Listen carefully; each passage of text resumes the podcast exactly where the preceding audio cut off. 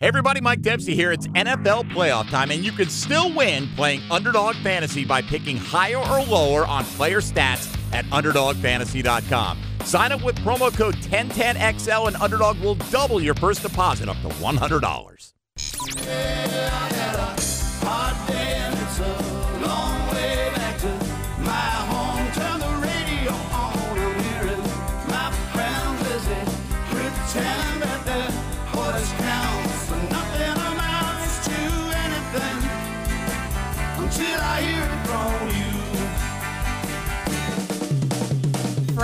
Hayes, Lauren, and RJ, The Frangie Show starts now on 1010XL 92.5 FM. Hey, welcome in, guys, along for the ride on a Tuesday installment of the program. Our Tuesdays are always brought to you by our friends at the Nimnicht family of dealerships. That's Nimnicht Chevrolet on Cassat Avenue, Nimnicht Buick GMC on Phillips Highway. Saw our friend Billy Nimnicht, Lee Nimnicht. They were over at the uh, uh, Lauren Nimnicht Dozier as well at the uh, UNF JU uh, game the other night, the uh, River City Rumble. Guessing they'll be there this Thursday as well. So thanks to our friends at Nimnicht, Two terrific car dealerships. Been buying my cars there uh, since the early 80s. Uh, per- perfect place to buy your car if you're looking for a place to go. Frangie and Carlyon, uh, Brooks and RJ Saunders with you. Interesting night. Last night in the NFL, boy, the Eagles. Whew. You talk about colla- when teams collapse. I know, I know the Jags collapsed, but it was a different kind of collapse. Eagles were ten and two. They can't get out of their own way. Yeah, the Eagles' collapse was was worse, which is a high bar that the Jaguars set. but the Eagles were legitimate, like Super Bowl contenders. Obviously, they got there last year, so and and brought back basically the whole team. Had this great draft, and so made a couple nice trades, and and so that you know it, it, when they were ten and one, the expectation was that it would be the Eagles and the 49ers playing for the the right to go back and uh, and and to see them collapse in in the fashion they did, it's it's stunning. I mean, again, the Jaguars certainly on a scale of one to ten had a good eight and a half collapse. The Eagles were a ten out of ten because that is a team that absolutely had enough talent to not only get to but win the Super Bowl. Whereas I never felt like the Jaguars probably had that that that their ceiling was that high. You know, it was the Jaguars. It was sort of could they get to the AFC title game? I mean, if if the rub or the greens goes your way, anything can happen in the tournament. But it didn't feel like the Jaguars had the same kind of potential that Philadelphia had. Just a, a stunning, stunning collapse for the Eagles, and again another franchise that you're now wondering what will they do with uh, Nick Sirianni. I, I just can't believe they'd move on from a guy who got him to the Super Bowl a year ago. But it seems like from people that cover the Eagles that there is absolutely the chance that'll happen. Yeah, I think the fact that the Eagles had 42 rushing yards kind of says it all. That's where also the Jaguars collapsed is in running the football. And to have the Bucks have that kind of a performance, I guess Frank, it kind of made me feel a little bit better the way that the Bucks dismantled the Jaguars in December on Christmas Eve. Yeah. Like maybe this team actually is pretty good. I mean, there's a chance that the Bucks make a run here the way Baker Mayfield's playing. Uh, but yes, if you're an Eagles fan, it's uh, it's a disastrous day because now you are reevaluating everything you thought a year ago you're going to win at least one Super Bowl, if not multiple, over the next few years. It ran through my mind what you just said too. That at least I, I said this, and I feel like I'm trying to defend the Jags. Other than the last game, they lost five out of six. The four out of five losses were to teams that were playing pretty well at the time. I said, I said, and I do believe that. I think the the Browns, the Bengals, the Bucks when you got them, uh, obviously the Ravens. They that that because of the way they were playing at the time turned into a pretty tough schedule. I, I and, I, and I'll I'll stand my ground on that. I really do believe that. That, again, that doesn't excuse the last one. They could have overcome all those others if they wound up beating a team that wasn't very good. So so I get that. So but uh but no but so so again it kind of kind of ran through my mind too. So um I'll say this. if they fire Nick Sirianni, and I don't think they're going to, what are we doing now with our coach? I mean, or are they all just on one-year contracts essentially? I mean, if you if you fire the guy that got you to the super, the, the super, it's hard to get to the damn Super Bowl. He was regarded as the best team in the league about halfway through this season. They're ten and two. They have a bad month and a half, and he's fired. If that happens again, and, and because I tend to lean the other way on all these anyway, what are we doing? Well, right? Lurie fired Doug Pederson Yeah, he did. three years after Yeah, he, he brought him a Oh, Super. Bowl. Oh, I so I mean, it's It's- Obviously, I hear you. I, hear you. I, I think it depends on on who the owner is, and Jeffrey Lurie has proven that the second he feels like it's slipping, he's going to make a move. And again, part of it's just going to be what does he diagnose as? How? Why did this happen? And if it's head coach related, and there's a good chance that he's going to view it that it is, then you know he he might move on. I I- agree with you. I mean, it on paper, from an outsider's perspective, it doesn't make a ton of sense to me. But if he feels like Sirianni is is lost the locker room, if if he's lost the ability to lead them, then it speaks to your point of is he fit to lead this team in 24, 'Cause that's- that's regardless you of what he's done in the past. Yeah, and, and and and again, that's when you fire a guy. You fire a guy when not because what's happened before, but because what you think might happen moving forward. I just God Almighty, I just think to myself, if we're firing a guy that was in the Super Bowl last year, crazy. Uh, Nick Sirianni is an interesting coach, right? Like when you watch him, obviously we're watching from afar, but he's a he's a feisty guy, and so I think in some regard that can help the team. But then when things are falling apart, you have to wonder is is that the right guy to lead them?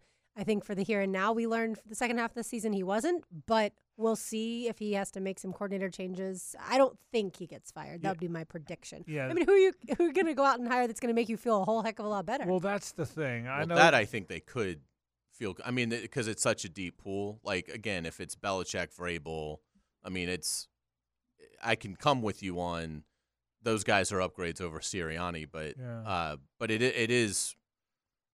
It is a bold move. Yeah, I mean, you're you're basically whoever takes the job.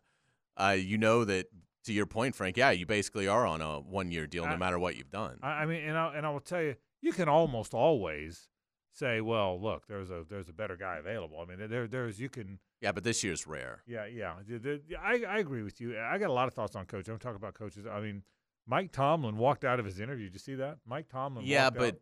yeah, he did. But was uh, my understanding it was like way deep into the press conference, Right. and there was like a long pause, and then like so it seemed like it was organically kind of ending, and then the question got thrown out, and he just at that point walked away. he had had enough. Yes. Yeah, so I don't know. I, I, I mean, mean, I mean, I can't imagine that the Steelers would move on from him, but there is a time when it's just time because of how long it's been. If they moved on, that's why it would be. But I will say this: he's right there with not Belichick, I guess, but he's right there with Vrabel. He'll get a job fast. he's a top five coach in the league. yeah, yeah. I mean, he, there's and, no he question. and and he might be top three. I mean, he's, I agree with that. He's easily in the top five, Yeah. and you could certainly He's make a case. easily top five. Yeah, and so yeah, I can't imagine that Mike Tomlin would be unemployed for very long. Again, but sometimes these guys just want to take some time. So again, it's you just don't know. I mean, Pete Carroll is the only one that kind of made it clear that he'd like to keep coaching if given an opportunity, and obviously we know Belichick does because he's inter- interviewing with the Atlanta Falcons. You're not doing that for your health, so obviously he wants back in. But uh, I would imagine Tomlin would want right back in, but who knows? yeah, I think it's How an, old is he? 53? If that, I mean, If I the I- oldest, he's early 50s, right? Yeah, I mean, I thought he might even be like in his forties. He's think 51. He's 51. I mean, he's got he's got 20 He years. was hired at Yeah. 34 to be the head Yeah, coach right. of the Steelers, They- which they- seems so young. The Pittsburgh Steelers have had three coaches since the 60s. Do you realize that? Yeah, it's unbelievable. Three. Three coaches since most franchises have had three in the last 10 years. They've had three since the 60s. They had Chuck Yeah. Noll, who 69, I want to say, right? Late 60s. He was there till Cowher, what, early 90s? Yeah. Or something like that. And then Cowher till whatever, I mean, We've 17 had three coaches in four years. Yeah, tha- that's, that, that's, think about that. Yeah. The Jags have had three coaches in four years. The Steelers had three since the 60s. Yeah, it's unbelievable. Yeah. So, interesting. How long was Cowher there for? Like 18, 19? Well, it was early '90s. I want to say till 17 years ago. So, so early '90s to early. Uh, So Tomlin's been there longer than. oh yeah, he's been there 17 years. Yeah. Cowher- 92 to 2007. Yeah, so so well- 15 years. Well, close, Okay. close. It was close. Close. Yeah, it was close. Okay, yeah. So and then Noll obviously for like thirty years. he was he was in he was there in the in the 60s. Yeah. And he was there till what what year year did you say Cowher started? 92. Okay, so so Yeah. 60 something to 91. You know, so it's pretty amazing stuff. So so three coaches. Uh, I want to talk about coaching a little bit uh, later on in the program. We're talking a little bit about hoops. The Gators come on at, at five o'clock today. That'll be fun. Uh, Taulia Tagovailoa is going to be in the draft. Now I got a thought about him. I'll talk about these young quarterbacks a little bit. I got a thought about Jedd Fisch, Your guy, Jedd Fisch. Okay, I, I, My I'm- guy. I'm breaking down your guy. So um, I'm gonna do all that. But I'm gonna start the show with this. If you could make one change to the Jaguars, and I say one, it could be two or three, but I mean, what you would do to change the Jaguars, but you can't have, you can't firing Trent Baalke and firing Press Taylor aren't on the, they're not on the ballot. So it's all it's just personnel. Yeah, well, personnel. Okay, it can be other stuff beyond personnel, but firing Trent and Press aren't aren't, aren't in play. Okay, so but but yeah, mostly personnel. But I but I mean, if you ask me my question, I've said this from day one. It has nothing to do with firing Trent Baalke. I would bring in Tony Boselli to oversee all of it because I think he's a really good football guy. So I guess you can have that in there if you want. But but I mean, let's let's make it personnel. What would you do to change the Jaguars? What would you do realistically with realistic names that are out there, realistic free agents, real? You got a plan, don't you? I, I, I, I got Oh yeah, I'm going to bring back the cat signal. the cat signal's coming back. What would you do if you could change the Jags and make them good? Realistic free agents, realistic draft picks, ones they really could get. Uh, how you would do it? How would you go about it? How would you make the Jags better? We, we- we've gotten through the. we- We're probably some people aren't through the morning yet, but when the morning ends, then you got to fix it. Right? You can you can mourn about the fact that it ended. Now, how do you fix it? So we're going to talk a little bit about that. I want to get into these young quarterbacks. I got a thought or two about where the quarterbacking in the league's going. Uh, Jedd Fisch, I want to talk about that. I am going to get to this. If the Gators did move on from Billy Napier after next year, and it's now, even for a guy like me, the hate the fire the coach guy, it's now naive for me to suggest that's not a real possibility because obviously it is. You know, I mean, obviously, look, Billy Napier may have a good season to make it, or he may be out this year. Uh, Obviously, it, it's crazy. For, so, what would they really do? I mean, would they go? People say Kiffin. Okay, if Kiffin takes it, if Kiffin wants it and takes it, that's probably a good hire. But some thoughts about about all of it. I want, to get to all of that coming up on this. We got a lot of stuff. I want to start with the Jaguars. Uh, when we come back, what would you do to fix what went wrong in those last six weeks of the season? What would you do to fix it? What should the Jaguars do? And again, it's not going to be fire Trent Baalke or, or fire Press Taylor. I know that's what all the fans want, but we're going to take that off the ballot at least for now. What would you do to fix the Jaguars? That's how we start the program. This is 1010XL and 92.5 FM. The Frangie Show, live from the Hastings Injury Law Firm Studios on 1010XL. Hit back with Hastings. It's a Nimnicht Tuesday on The Frangie Show. Nimnicht, your friends in the car business since 1941. Frank Frangie, Hayes Carlyon, Lauren Brooks, RJ Saunders, former two guard from the North Los Angeles High Spartans. How you doing Average there? 27 a game. Oh, there's no question. And you know what? And he saw the floor. Yeah, See, here's what happened. They double him. uh-huh. He'd dump it down. Okay. smart. How you doing there, RJ? You all right? Yeah, I'm good, guys. How are you? Okay. How, how uh, the North LA Spartans? That was right, wasn't it? That was uh, partially Okay. uh, I'll tell you, you know what? Hey, look, partially is good for me. I'll tell you, I'm very happy with partially. Partially right. Yeah, I was a little bit more, uh, I think, uh, westbound. Yeah. A what was the name of your bit. high school? The, the last one you went to? What was it called? Uh, Arcadia. Uh, The, the one before that with the M. Oh, Monrovia. M- Monrovia. That's the one I try to remember and then forget, Mm-hmm. Mhm. okay, on purpose. So Monrovia. Monrovia.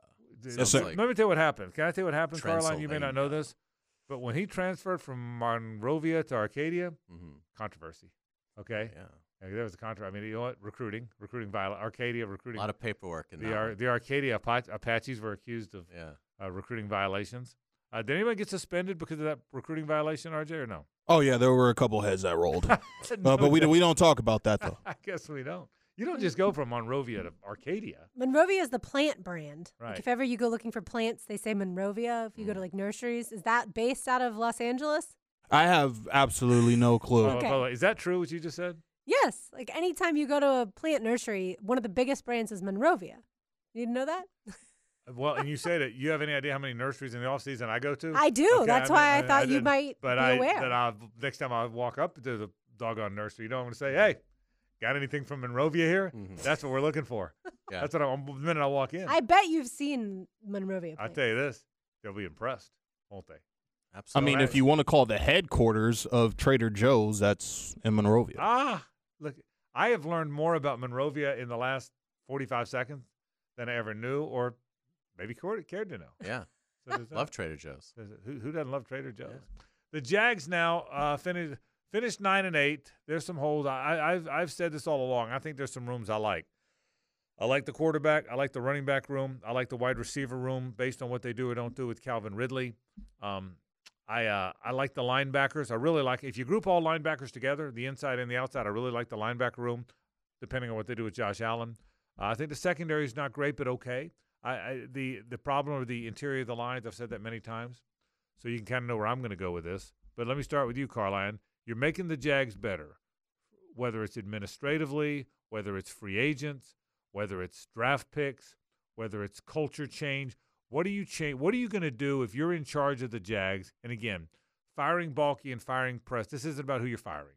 So firing Baalke and Press aren't in it. What are you adding? What are you doing?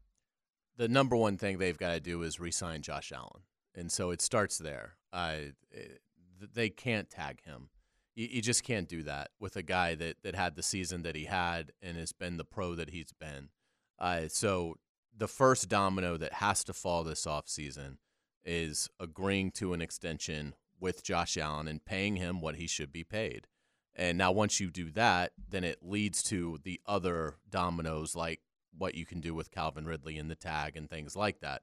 But the first thing that they've got to do is they've got to re-sign Josh Allen. Okay. Okay. What? Uh, keep going. What else would you do? Let's say. Let's say you get that done for you. You're the numbers guy. Let's, you get that Yeah. done for reasonable. A reasonable. I mean, it's not going to be reasonable. It's going to be prime Well, dollars, but you've got to invest it- it. The guy right. had 17 and a half sacks last year, and he hasn't hit the prime of his career. So you can't tag him. I mean, so you're not getting any Okay. sort of discount. You're going to have to pay him, okay. but so you should want to pay him. 20, 21 a year, five years.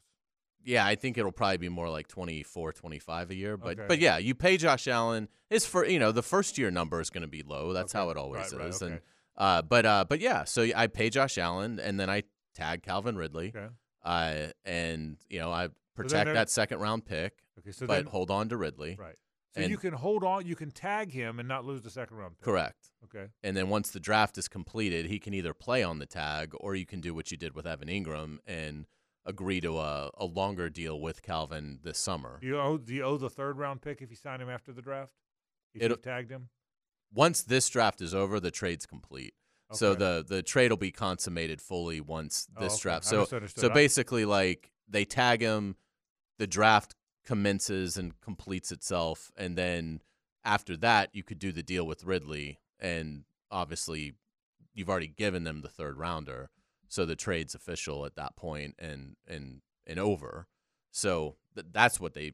I think it's what they will do and what they should do. But so so you've you've kept Josh Allen for the long term, and you've kept Calvin Ridley in place for at least one more year, and uh, you know, and then it allows you to operate from there. So I mean, I, I think that's the. But it, but I am fearful that they may not pay Josh Allen. Like I, Right. I, I don't think that's a slam dunk Okay. that he's going to get a big deal, and I think that's just a gigantic mistake to make him play on the tag after the season that he gave him.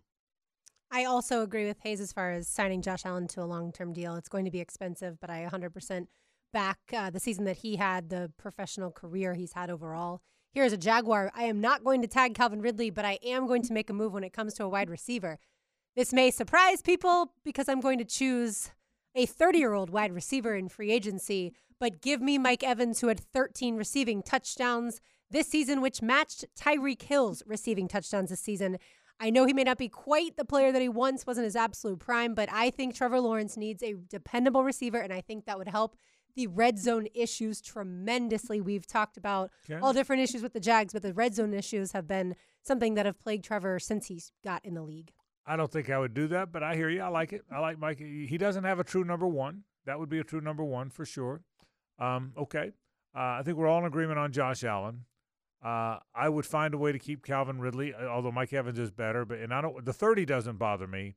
The need bothers me. Uh, I think he's he's going to cost you. He's going to cost you twenty five million a year, isn't he, Mike Evans?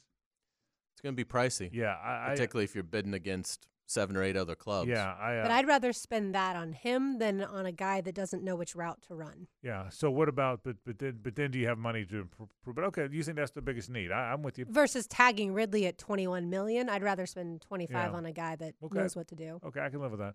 I think you've gotta you've gotta look at every possible assuming the Josh Allen thing gets done and where your where your where your cap stands after it gets done. Like Hayes said, the first year you you probably have some relief because um because after that, look after after that you've got you you you you amortize the dollars down the line.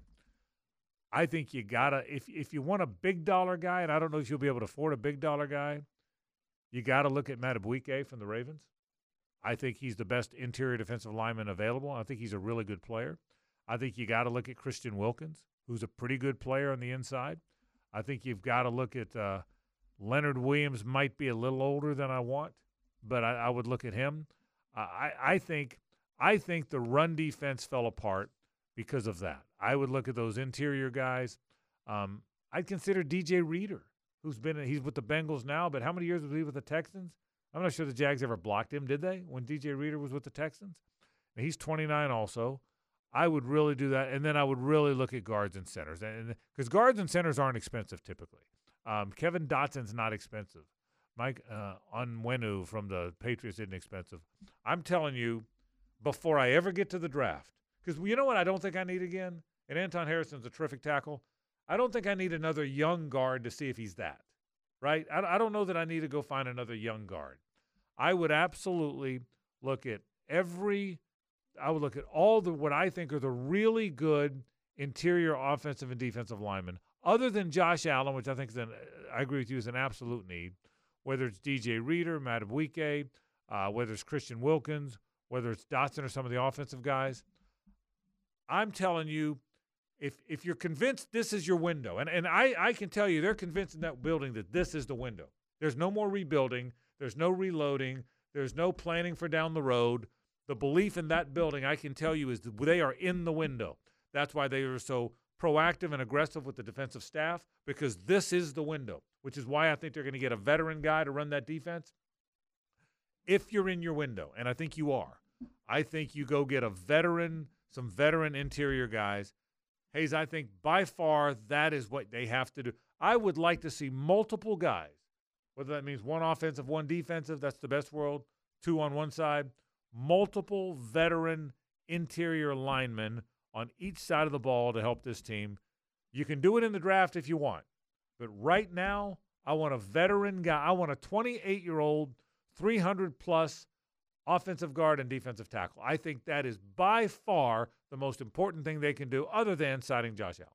Yeah, they need girth on both sides for sure. Veteran, yeah. talented, experience. Yeah, and, and so whether that's free agency or the draft, I, I certainly understand you know wanting the veteran uh, and guys that have done it. You know, getting back to to Lauren's point, it's really interesting. Uh, Mike Evans is only like eight months older than Calvin Ridley.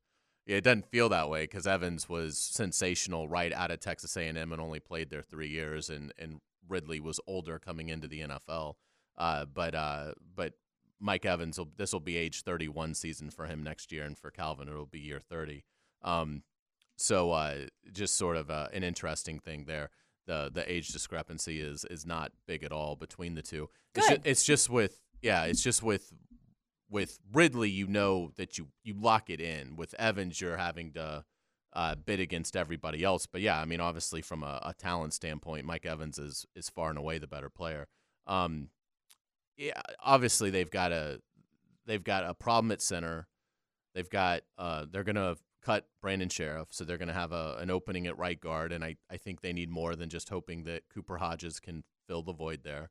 Uh, and at defensive tackle, I mean you know, part of this is medical. Like, what is will DaVon Hamilton come back? Like, do they have assurances that you know, hey, give him seven months and he's going to be his old self, or is it we're not really? I mean, I have no idea. It's such a unique medical issue that you know. But if you expect DaVon Hamilton to come back to what he was prior to the infection, then uh, you know, then that's one guy you can count on but you certainly need another. I mean, they'll cut Fatukasi, and uh, and they'll need another big body in there. So, you know, the good news about interior offensive line, interior defensive line doesn't necessarily have to be prime money in free agency, and it doesn't necessarily have to be prime picks. Uh, they could go. I mean, I'm fine if they go defensive tackle at 17 and offensive guard or center in round two. I'm totally fine with that. But if they wanted to uh, go receiver, and I mean you can get a good quality interior offensive lineman in the second, third round, and, and same thing on the defensive front because you know those those guys that are primarily run defenders, they're not gonna yeah, they're they're not gonna be as valued. So, but the Jaguars absolutely need it. So. The good news is there's multiple paths in, in solving the problems, but they've they have to get better without a doubt in the interior both lines. Uh, Do you and I- agree with me? Do you, do you that it should be a veteran guy? I'm fine with it being a younger guy. A? Uh, yeah, I mean, I, I that wouldn't that wouldn't bother me. I, I think the I think the coaches can get certainly on the offensive side. I think the coaches can get the rookie up to speed.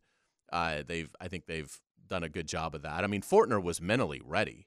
He just physically is having trouble with the job. Anton Harrison was I mean they did a fantastic job getting him, you know, ready and and playing at a high level as a rookie. So I have confidence that the offensive staff can take a second round, third round guy, uh, and and and make them productive early on. But yeah, it's hard to argue against somebody that's that's done it.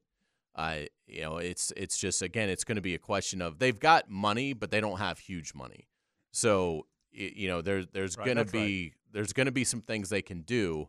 Uh, but they are going to be in some of these bidding wars. They're going to be going up against teams that have stupid money, uh, particularly in their own division. So that's where you know you just I think you you're I think your bargain hunting is probably too strong a word, but I think you're I think you're looking for more of the second wave, the plan B kind of guys in free agency than you are the superstars. You know, when the lists come out and you see the the top ten names in free agency, I don't think the Jaguars are probably going to sign one of those guys, but they might get two or three inside the top thirty. Right, and and a I agree with you because of where they are uh, financially. B that's just been their model too. But I will tell you this: the good thing is, you talk about the top names in free agency. Edges top to be tend to be bigger names than defensive tackles, and offensive tackles tend to be bigger names than guards and centers. So there's not a lot of guards and centers that are gonna they're gonna be in that top ten. Justin Madubuike will he had an unreal year for the for the Ravens, and he's only 26. He's gonna really get paid. Christian Wilkins had a huge year for the Dolphins. He's going to get paid. He's 28. He's going to get paid. But other than those two guys, I think the other guys in the interior, both offensively and defensively, will be there. If you you you can find a guy again, this is your window. Okay, so you got to you. I mean, it's no secret that the interior of those two lines is why they collapsed. Uh, at times Trevor didn't play well. They had Christian Kirk got hurt. They they had a lot of stuff, but nobody would debate the fact that guard center guard and tackle nose guard tackle are where they struggle. No, I, I don't think anybody would debate that. So aggressively, aggressively pursue that. If they do, if they wound up, if I told you right now that somehow they had a way, they could find a way, Hayes, to pay Christian Wilkins for next year, and uh, pick your guy, pick pick a veteran offensive guard, whoever it is, uh, uh, Kevin Dotson, if you want it to be, so a veteran guy, and they could add both of those, and maybe they can't. I mean, but Dotson's not going to be expensive. Wouldn't you feel way better about their football team? And, and, they, and they kept Josh Allen. I assume because I, I do think they're going to keep Josh Allen. Wouldn't you feel way better about that team than you do today, I would. even before the draft? Yes. Before you ever get to a draft. Yeah, Those- I- that- I, I don't think they have massive. I'm a little concerned about the, like I said, attention to detail. The the coaching staff has to sharpen up, and they, and Doug Pederson needs to go hire a, a really talented defensive coordinator and a seasoned and experienced defensive coordinator. But I yeah I, I don't feel like there are 15 holes that they've got to fix this offseason. I I'm a little concerned about receiver. Um, you know, in terms of do you bring yeah, are too. you able to bring Christian Kirk's coming back, Right. but are you able to bring Ridley and Zay Jones back? And you know, you have to be, I think, a little worried about Zay Jones now. Not about he's a great player when he's available, but is he getting up to the you know age of his career where it's going to be hard for him to be available week in and week out? Uh, you know, so I mean, in, in looking at it, I mean, they've got. I'm a little worried in the secondary, but yeah, if you told me that we get to week five next year and we're not having conversations about how bad the interior of either line is, I think they'd be in pretty good shape. Yeah, you said they're going to cut Fatukasi and Scherff. The reality is, both veteran guys, both got paid, didn't play well. Uh, I mean, the, and those, those are really important guys, and they, they didn't play well. Roy Robertson Harris was terrific one year earlier, was okay this year. DaVon Hamilton, obviously had the health thing. So I mean, some of it's not anybody's fault, but they weren't. There wasn't much depth behind those guys. And once you once once Angelo Blackson and and and and Adam Gotsis, once once that group are your backups, uh, you need your starters to be good players, and, and so they weren't. So so we'll see. I uh, about receiver to your point, Lauren, about Mike Mike Evans, and your point about about worrying about Zay Jones. I will say the one thing they do need now. Mike Evans is a number one, so regardless of how he's built or whatever. But what they don't have is speed out there. The one thing they don't have, every time you turn on a game, there's a Stefon Diggs or a Diontae Johnson or a, a DeVonta Smith or somebody's got one of those pow, pow, pow. And they don't have that. That's the one thing. The one, even the guys they draft, Parker Washington isn't that. He's more Christian Kirk. Because you have to draft four you, three. You speed. pretty much draft that. Yeah. That that's correct. And, and and that's what they don't. They don't. They don't have that. The one guy that can take a top off. They hoped Ridley would be that. Watching Ridley, even though he never found a, a, a rhythm, he probably isn't that. Ridley's probably a two. Ridley's probably a good two, but a two. So so anyway, all right, we'll talk more. We'll, more Jaguar talk. We'll talk some NFL coaching as well. Stay with us. The Frangie Show, live from the Hastings Injury Law Firm Studios on 1010XL. Hit back with Hastings. It's a Nimnicht Tuesday on The Frangie Show. Nimnicht, your friends in the car business since 1941. Frank Frangie Hayes, Carlyon, RJ Saunders, I'm Lauren Brooks. It is a Nimnicht Tuesday for all of your auto, auto vehicles. Head to Nimnicht. Uh, by the way, Florida basketball, men's basketball comes up at 5 o'clock. Are you nervous about this game at Tennessee, or have we not yet reached the point in the basketball season where you get nervous? I'm not, I don't think they can win tonight. I, I, I don't think. I think it's, it would be. I'd be as shocked at this win as any win the Florida basketball team had in a long time. I, I would be positively shocked if they win. I, I don't think they. I don't think they can win tonight. It's the last one they play, other than the one. At, don't they play at Rupp later too? They do.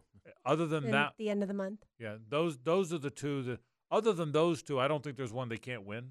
Auburn's playing at a great level. They come to Gainesville, but uh, this I don't think they can win. I, I I don't think they can win that. And I, I'm not trying to. I, I just think I think Tennessee's really good. So Tennessee defensively is outstanding. Uh, they're a nine and a half point favorite, so obviously it's going to be a very difficult putt for the Gators. I I do think it helps. It's a five o'clock start. I mean, Yeah, I, it does. You know, and I will be interested in seeing what kind of environment Tennessee has. I mean, maybe it'll still be you know very rowdy, you know, but with the weather and and everything, um, you know, you would think that in the earlier start, you would think that that would help Florida in terms of not making it so difficult to play there. And, and again, it's it's strength versus strength. The Florida offense has been one of the nation's best. They're they're ninth in scoring at eighty six point four a game. So you know, you, if this will be a really good barometer for Todd Golden, if if if they can get close to that number uh, tonight, they're going to win. Uh, Tennessee is is a very well rounded team. They have a transfer from Northern Colorado that has been outstanding. He can score it from pretty much anywhere on the court. I think he's averaging like 17.6 a game, and and so they they obviously have a really good team. But I, I don't I don't view it as I would be shocked, partially because of the the time change and things like that. I, but obviously you're a nine and a half point underdog. It's going to be a very difficult game. But uh, so I think Tennessee wins, but I think Florida covers the spread. what do you think? I think Florida has a chance just based off of the fact that they played so well against Arkansas and Riley Kugel coming off of a really good game. I do think the environment's going to be tamed down a little bit since it was supposed to start at seven. But I do think Tennessee is a pretty good team. They were down by, I think, about 10 to Georgia late in that game and then came back. By the way, we always talk about it when it comes to football, college football. Santiago Vescovi, is this his eighth season at the University Mm-hmm. Yeah, of really, it does- Tennessee? It does, feel like the yeah Vescovi. I think it's, I think he's been there. I think he's. Yeah, I used there. to think it was Vescovi, and then I watched games and they always I thought pronounced it Vescovi. So now I'm all over the map. Well, however it's pronounced, I, it does feel like he's been there a long time. Um, I think Georgia might be pretty good. I, I- think. I, listen, I, I'm the last person who still thinks the guy's a pretty good coach. I, I know Gator fans couldn't wait to run him out. I still I don't think you're the well, Yeah, I think he's a pretty good coach. that. I I think Georgia. I mean Georgia. Did I see where they got off to their best start in 60 years? Did I see that the other day? that wouldn't surprise me. Their best start in six. Now, it's their news bulletin. Georgia basketball hasn't exactly been Duke Right. over the years, But did you see that? I think they're like, is it 60 years or 70 years or their best start? Yeah, they're 12 and four. Uh, Yeah. and um, I think the 12 and 3 start was their best. Now, I don't know if they played anybody, but I mean, I think it was. yeah, I don't think they have. They're like 84th, 84th in the net, yeah, somewhere right in there. Yeah. So, I I haven't checked it today, but uh, but, but it doesn't radically change. Yeah. So yeah, I mean they're yeah. they're probably going to the NIT. You know that which for Georgia basketball is a good season. You know, but uh, I, I will say this, and and I don't know where it'll go. I'd much rather have Todd Golden than Mike White. Yeah. I mean, it, it again if you're gonna if you're gonna give me a basketball team that scores 86 points a game, and you're top 10 in the Yeah. country in scoring, and you're bringing in guys that own the glass. I the hmm. rest of I- I'll I can watch bad defense. I'd rather watch bad defense than go six minutes without scoring a point regularly, Well, here's like the, they did under Mike White. well, here's the good thing between Mike White and Todd Golden. They're both in their second year. They're going to play twice. Well, no, yeah, we'll have a better idea. You know, I mean, Golden beat them twice last year, didn't they? Didn't Yeah. Florida beat them twice last year? So, so we'll know. So we'll they play each other twice. So, but but we'll worry about that when they play them. I, I don't think there's any way they can beat Tennessee. Oh, hey, I want to be wrong. Let me be. wrong. I'm I'm rooting to be wrong on that one. Um, I, I, do want to stay on the quarterbacks for a second here. Jordan Love, C.J. Stroud had those great years. Are we to the point now where quarterbacking happens fast? Now, Love's been around a while, and again, I still think Trevor Lawrence is a very good player. He had, he, had, he didn't have a great year this year. We talked about all the reasons, but I almost think that quarterbacking happens faster now than it has in the past. Does that, does that make sense? I, I think now C.J. Stroud's an anomaly. No matter what era he's in, he's just that good a player. But I get the sense that quarterbacking, we've we've had this talk, and well, I, I'm going to ask Denny about this when he comes in at five o'clock. But Hayes are in those seven on seven drills when they're in the eighth grade, right? You know, you know, it's not. They know they they know the routes. I, I believe they know more about routes than they've ever known in football, and and that and that turns into doing it in high school and doing it in college. I I mean, these young quarterbacks almost now more than ever can be pretty damn good pretty fast. You're, you it's gonna, you know what I mean? I, I, I, I really think we're headed to a world where the young, right out of college quarterback, and I know Flacco played well for a while, but you perfectly called that collapse. It was almost like you saw into a crystal ball on that one. I think these young quarterbacks are really going to be all the rage. Ones we don't even expect to be all the rage, like Jordan Love. It's a great point, and I think it's because the NFL has become more of that system that these kids grew up playing in. We're, we're Correct. I remember like we're probably ten years from quarterbacks going to the Senior Bowl and taking snaps under center for the first time. Yep. And and fumbling the ball throughout, and, and GMs and coaching being like, "This is just so ridiculous. These guys don't even know how to get a snap from center." And finally, you know, enough teams woke up and said, "Well, why are we doing that? Why don't we just run something similar to what they've been doing?" Uh, and and I think it's it's paid dividends. Now, C.J. Stroud has really ruined it for Caleb Williams and Drake Maye and Jayden Daniels and J.J. McCarthy because the expectation now is well, Yeah, good Go- luck. Yeah, go make a. Pro Bowl and lead us to deep into the playoffs. Because I mean, everybody, no one's going to look at Bryce Young. right? Everybody's going to look at C.J. Stroud and say this is now the expectation, which is just patently unfair. Right. But uh, but yeah, I do think it's the environment's more conducive for these quarterbacks to come in and be comfortable and and and be able to play at a high level early on. So I and I would think that between Caleb Williams and Drake Maye and Jayden Daniels, that one of those three, if not multiple, have a really great rookie season. And so I I, I do think the transition's never been easier.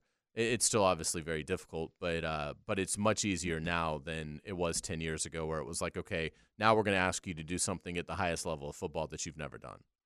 But I also wonder is it just those two? Because there's lots of examples of quarterbacks like Zach Wilson and Mac Jones, and the list goes on of quarterbacks who have come in very recently into the same Yeah. type of environment we're talking about and haven't been successful whatsoever. So it could be that these two are special. One just seems to not have a pulse in CJ Stroud. And Jordan Love had the benefit of the environment of, of waiting for a few years and learning a lot. CJ Stroud to me just seems like the anomaly. I mean, Bryce Young, who was picked ahead of him, certainly didn't have a good season whatsoever. Is there a 30 year old quarterback playing still? In the I'm- uh, the, the is eight, Goff the, 30? The, the eight standing. Is there a 30 year old quarterback left? I would think Goff's 30 by now. Is he? Is he not? Baker is, isn't he? I mean, he was left college at 28. It felt like. um, Jared Goff is 29. Okay. Okay. That's Mayfield. Mayfield is 28. Yeah. wow. There's not a 30 year old quarterback playing. I mean, so, yeah, because Mahomes, Josh Yeah. Allen wouldn't be there. yeah. I mean, uh, Rodgers technically didn't play this year, other than no, no, no. I mean, NFL the eight standing. I don't. I don't mean Oh, in the oh, league. oh. Of the of the eight guys, yeah. There's some 30 year quarterbacks. Yeah, because Lamar isn't. Yeah. Obviously, Stroud isn't. yeah. So of the eight, So Goff would be the oldest. yeah. So so there, we're down to eight teams. There is not a quarterback 30 or over playing. And I mean, we're not that far removed from that's the older quarterbacks were all the good players. Right. Philip Rivers and Eli Manning and Brees. Brady and Brees, and they were the, all they were the good players. Uh, Aaron Rodgers was the young guy in the group at 34. Remember, so but now there's there's none left. There, there's think about that. We're the final eight, and there's not a 30 year old quarterback playing. Think about that. it's crazy that Mahomes is one of the older ones. Yeah, yeah. That's what's wild. I mean, so that, I that- saw a that's stat- that's kind of my point. yeah, I saw a stat. This was the first year that we've had the playoffs without Manning or Brady since was it 98. 1998? Yeah. yeah and so and part of it's part of it's that that the best older guys are finally out together. No, I get that, but I mean, I'm just thinking about it. I think this is where we are, and I'll tell you something else. Okay, there's not a 30 year old quarterback playing. Other than Josh Allen, there's not a call guy taller than six three. Remember, forever we thought the six five, six six that had to be the guy. I mean, other than Josh Allen, they're six three and under, aren't they? I mean, well, I'm, the I'm other thing guy. too that's that's interesting, particularly on the NFC side of this, is none of these four are are go win us the game guys. Now Jordan Love may become that, but he certainly wasn't asked to be that this year. but you're right. None of the four. Mayfield absolutely isn't that. agreed. Brock Purdy is, I mean, he's, He's a good not that, player, but he's not that. you know, it's and then Goff is absolutely a just don't lose us the game guy. Yeah, yeah. So it's you know it, it does speak to Yeah, the star little bit of quarterbacks. a the star anomaly. quarterbacks in the AFC. The, the four star, the four quarterbacks in the AFC are stars, and the four quarterbacks in the NFL are more game manager than they are star. I agree with that. But I mean, the, the point is, they're not six five. They're not thirty two. They haven't been in the league forever. They're not all drop back guys. I mean, if you think about this, it is a it's a changing of the guard. Quarterbacks are smaller, more athletic, and younger than they've ever been. And and I think that's kind of where we're we're going with this. I, I'm gonna It's So- interesting because if you rank the eight quarterbacks that are left, I think I'd go one through four in the AFC. I would too. I would too. Awful. Yeah, that, that's where the start. I would too. Yeah. Now I'm not as big a Purdy fan as yeah, some are. Yeah. But I think Purdy's fine, but I would. but I would but take C.J. Stroud over Yeah. Brock Purdy. I would too. I would too. The uh, and And watch obviously, uh, Jordan Love and Baker Mayfield and- have the best and- weekend. and they of them might. all. Yeah. and let me tell you this: as we get closer to a break on this, I want to get some other stuff. You guys have heard me talk a thousand times about it, too many times about it, about that Ohio State Maryland game I did last year, and that's where I walked. I walked out of College Park, Maryland, thinking, "Oh my God, this C.J. Stroud guy's going to be such a star." Well, he barely won the game. Okay, that I'm telling you, Taulia Tagovailoa was stride for stride with him. I'm telling you, with not nearly as good a supporting cast. He had a Maryland supporting cast. C.J. Stroud had the Ohio State supporting cast, and I, I don't remember the score of that game. I think maybe Ohio State scored one late, but it was to, to make it double digits. But it was, I mean, buddy, it was back and forth, back and forth, back and forth, back and forth. Taulia Tagovailoa tried to stay in. He wanted an, yet another appeal and didn't get it, so he's got to go to the draft. I'll bet you he's a good pro. I'll bet you he turns out to be a good pro. I, th- I like his throwing motion better than his brothers. He's not big. Neither one of them are very big. But I'll, Hayes, I'll bet you he turns out to be a good. I'll bet you he turns out to be a good pro player. Uh, In in this day and age, I'll bet he's a heck of a pro. Yeah, it'll be interesting to see because again, there's just so few spots. I mean, you know, it's there's 32 starters. 16 of those are going to be viewed as guys that should be replaced because they're not at the at the top of the profession, and so it's very difficult. I would bet against him, but I, oh, I get where you're coming from, having seen him and in he's five person. and he's five eleven. The the problem is he's a little guy, but I'm telling you, he's a good player, bro. I'm just telling you, he is a and he's never really he didn't win the job at Alabama, so he left because he he Mike Locksley's a great recruiter, so he never went to never really was on a good team. I, I I'll bet you if he's on a good again, I'd feel better if he was two inches taller, but he's a good player. His older brother is going to have quite an off season in terms of question marks. No, yeah, I think he's better than his brother. I, I mean, I think just his style of play is. A, I mean, Tua still has that funky throwing motion to me, that short arm motion a little bit. And uh, so we'll see what winds up happening. I'll take a break. More coming up. Let's talk some coaching after this. Stay with us. The Frangie Show, live from the Hastings Injury Law Firm Studios on 1010XL. Hit back with Hastings. It's a Nimnicht Tuesday on The Frangie Show. Nimnicht, your friends in the car business since 1941. Oh, I wasn't there. One day. It's still in there somewhere. I know. I know it is. One of the great misses of my life. One day. Just saying. Did you do it right now? Yes. I mean, right now, like 11 Jack and Coke, and a, and a microphone, Yeah. and karaoke in the background, maybe a stage. Love a stage. When you want to see that, Carlyon ripping Yeah, I it, didn't. I didn't get to see it either. just ripping it. Just Carlyon up there ripping this. It's a great song. Ah, I just hope I did it justice. ah, there's no doubt about that. There was no question you did it justice. You're Oh. my hero, Hayes. Were you there, RJ? Oh yeah, I was there. I So was. you saw I was the one yelling, cheering them on. Okay, is that true, or do you do you have any? the only do you have any idea who was recollection there? that I You have, no idea of who it is I don't even know how the song got put in. All I remember is we were sitting there having a great time laughing, and then somebody grabbed me and said, like, you're up. Yeah, And I went up there not really knowing what I was getting ready to sing. yeah. And then I heard this, and then it all clicked, and then, you know, I did my best to Was make magic was, happen. wasn't? Oh, I heard it was nothing but magic. Was wasn't legendary Cubs Bears Notre Dame fan Taylor Dahl in attendance? I think so. Yeah. I think so, yeah. Yeah, it was So- after the 1010 XL Christmas party. Right. And we had the kickoff show the next morning. So I have to drag Taylor Doll in here today. I tend Yeah. to drag her in sometimes. Yeah. Just kind of do a little recap of that. But uh, but I, I will be happy to one day down the road. Well, I hope so. I'd be yeah, disappointed Do it if again. I'd be disappointed if I, Yes. I, I I leave this world and haven't seen that. I, I would not want to deprive you. no, of I'd be very sad if that happened. I By the way, you've probably never heard it because it was never on radio or anything, but there's a Jimmy Buffett, Toby Keith song called Too Drunk to Karaoke. I like it. Love it. I, I- you know what? I'm gonna, but I will find it. I will find. It. I've been finding some old. Even this week, I've been finding some more old Buffett. It's basically like, you know, you put your name in, but it takes too long for them to call you it. and I you've had love too it. many I drinks and then freaking love. It's not going to go well. All right, so here I got something about your guy. Uh, your your guy Jedd Fisch. Can can I do? Can, can I read his resume to you? Uh, you may. Jedd Fisch, who just took the Washington job. 1997, he just got out of college. Uh, Steve Spurrier wouldn't hire him, so he went and high coached at uh, P.K. Yonge. Okay, uh, that's a high school in Gainesville. One year later, he coached at. The, he was an assistant coach, wide receivers coach, w- but he was a defensive coordinator P.K. Yonge. Wide receivers with the New Jersey Red Dogs of your Arena Football League. Great to be a red dog. Oh, it's great. Uh, 99 and 2000, uh, Spurrier let him be a grad assistant. 2002 through 2003, Houston Texans quality control. 04 through 07, Baltimore Ravens offensive assistant.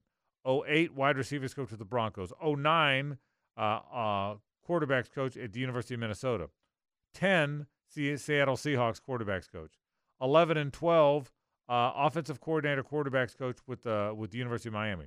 13 and 14, he was the coordinator here in Jacksonville. 15 and 16, he was a quarterbacks coach at Michigan. 17, he was at UCLA and he became an interim head coach for a while. 18, he was with the Rams as a senior offensive assistant. 19, he was with the Rams as the offensive coordinator. 20, he went to New England as the quarterbacks coach for one year. 21 through 23, the Arizona coach, and now he's at Washington. Look, I know coaches jump around, but that's freaking crazy, isn't it? Well, some of that isn't by his own Yeah, choice. I, I, I Yeah. agree. I no, I, I know, but isn't that he's only forty-seven years old? It is amazing how many I mean, places. it's that he's been. amazing how many places he I has mean, been. he's like that Johnny Cash song. I've been everywhere. Like Right. that's literally Jedd Fisch's coaching. I, I mean, it, I mean, because it's realistically, every part of the country you uh, mentioned. one, two, three, four, five, six, seven, eight, nine, 10, 11, 12, 13, 14, fif- 16 different schools or teams And- since 1997. and think about it: if you were putting pins in the map, you have a pin in Miami, right, You'd have a pin in Seattle now. Boston. So that's about as far apart as you can get. You've got the Northeast with Boston. right. I I mean, mean, Arizona. You've got That's the whole country. I mean, he's basically worked in the whole country. I mean, Like, it, I mean, it's. I it's mean, unless he was the Anchorage, you know, receivers right. coach. Yeah, but but I mean, doesn't it? Wouldn't that now give you pause? No, Really? no, because so I think. know, so you know you got him two or three years, well, I don't think that would be the case if he got the Florida job. You mean?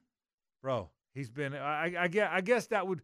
I guess you could say all these are not destination things because he either got fired or it wasn't head coach at a prominent Right. place. Now you're I- saying because you think he'd get fired if no, he was the no, Florida no. I'm saying one way or another he would go do the next thing. Oh, I don't think he'd go do the next thing if it was working at Florida. Like if if he got the Florida job and Yeah. was winning, What if the Chiefs? What if Andy Reid stepped down and Well, the Chiefs offered? Uh, okay. That's that's that's too. What if the what if the Seahawks offered? The Yeah. Chiefs too. too- No, I mean he he's certainly he could leave to be an NFL head coach. I mean I I don't you I mean obviously he's coached in, in the NFL just as much as he has in college. So I, am going to set the over and under at the University of Washington at three years, regardless of how he leaves, fired, leaves of his own volition. Three years. Where are you going? oh, I'm under. Yeah, under right for sure. Because if he gets the here's where I am. I think Billy Napier is going to as much as I hope he doesn't. I think Billy Napier isn't going to win enough. So I think Billy Napier is going to lose his job. So this Florida, year. this year. So Florida's, I think, going to be open. And I don't buy into the Lane Kiffin is taking it. So I don't either. To me, it's like, well, then where are you going? You know, You you, thought, well, maybe Kalen DeBoer would leave. Well, he's now at Alabama, so he's off the board. Uh, uh, would Jedd Fisch leave Washington after one year to coach Florida? Absolutely, One year. There- without a doubt. Now, would Florida pay the twelve million buyout that he has? That would be something Florida would have to wrestle with I- I- because you're paying Napier a buyout as well. Is there? Would you want him after one year at Washington? Is he the best you can get? Because if the answer is yes, then the answer is yes. One, I don't know that I want the guy after one year because then I'm convinced he's not staying at my place. I and and I don't look. I don't have anything against Jedd Fisch, but I, I kind of Yeah. like. I get to know Jedd a little bit. I kind of like him. I like Jedd. Yeah. He I was just- fun to cover. I No, mean, he was. He's and good obviously he was a dealt a, Yeah. a bad hand here from a personnel standpoint. Yeah, I mean he was he was he was only here one year while I had the games. yeah, But but I but I but I I liked I, I like I personally liked him. yeah. He was all he he loved to talk Gators. He he'd he'd Well, find me and ask me what I thought about the Gator game. Well, that's why I think that Yeah. if he got the Florida job, he would stay. Now again, if I'm not saying he would turn down an NFL head job, but to me that's if you're Florida, you can't. Lane Kiffin could do the same thing. Yeah, he I mean, Lane Kiffin could win at Florida, and then an NFL owner says, "Why not Lane Kiffin?" yeah. and He was- hires Lane Kiffin. I mean, to 17 me, places in 23 years. Seven, 17. yeah, but you seem to be worried that he'll leave Florida hypothetically to go be like I, I the thi- offensive coordinator for the Chiefs. no, I don't no. think it would be that. I think he would. I think he's a guy that somehow, some way, is just going to be on the move. Whether fired, next job, move. He just strikes me as got to be on the move guy. I mean, look, Arizona to Washington was a pay raise, but it's not like he went from Mercer to the Patriots. He went from Arizona to Washington. I think it's a step up. yeah, it, it marginal step up. And well, you're going to the Big Ten. Yeah, You're- it's a- I mean, it's a- it's a- apparently Arizona's infrastructure is awful. Okay, yeah. And they had the chance to counter, and they didn't. So did they? Because that's what I read that- from Brett the- McMurphy. Is That, that the story? they he went to them with the um, the con- the new contract amount, and they gave them the chance to counter, and they said no, thanks. Yeah. And so they Yeah. decided to use their funds elsewhere. Yeah, and I and I and I, and I again, I, I don't know the guy other Yeah. than knowing him a I, little bit. I don't get year. a Just- sense that Florida would have to be worried about him leaving for another college head job. And and to me, if if your worry is Yeah, it- well, if he gets an NFL head job, he's going to leave us. Yeah. Well, I mean, to me, that's just you. You just have to accept that. Yeah, but I, mean, s- I mean, s- I, I, yeah, I guess, I guess with Steve Spurrier, he left, but it was 12 years. I, I think, and by the way, and this is this is uh, um, arrogance alert. This is an arrogant comment because of my alma mater, I suppose. But I don't think many people are leaving Florida for another college job. I'm I'm confident in saying well, that. I- particularly I- one that yeah, went to yeah, Florida. Yeah, yeah. Well, right, correct. I'm, but I'm confident in saying there's not many football coaches that would leave Florida and go take another job. Maybe Alabama, but but I don't think there. Maybe Notre Dame, but I don't think there's many of those. You say well, Right. Urban. Well, Urban, situation was weird. He didn't really do that. Well, and he sat out. He yeah, didn't leave yeah, he, Florida yeah, directly right, for yeah. Ohio So I don't. I don't think there's many coaches that no would do one thought Jim Tressel was ever going to get fired. Something just tells me if Jedd Fisch, I don't think number one, I don't think he would leave Washington after a year, and I, there's almost a side of me that would say shame on him if he did. And so, so, but I, but I, and again, I'm not anti. I think Jedd Fisch could coach. By the way, I think he's going to be. I, I think, I think he's going to wind up being in the NFL. I think he's going to wind up replacing whoever gets that Seahawks job now because he was there for a while and, kind of he was well liked up there. Um, but I, I don't know. I'm just thinking about it. I, I I, think, I'm with you. I don't necessarily see him as Florida's next coach, but him leaving for a job that I would say is not on par with leaving the University of Florida, that I'm not worried about at all. I, I, I just Yeah. I think part of his history has been some things in his control that were his fault, some things that weren't. Yeah, And- and, and, and but when you've been as to your point, Hayes, when you've been as many places as he has, there's going to be a mix. A mix if you left early, a mix if they ran you off, a mix if it didn't fit. I know that. So so we'll take a break. Um, what if Napier didn't make it, and and what if it wasn't Fisher Kiffin? Who would it be? We'll take a break. Stay with us. The Frangie Show, live from the Hastings Injury Law Firm Studios on 1010XL. Hit back with Hastings. It's a Nimnicht Tuesday on The Frangie Show. Nimnicht, your friends in the car business since 1941.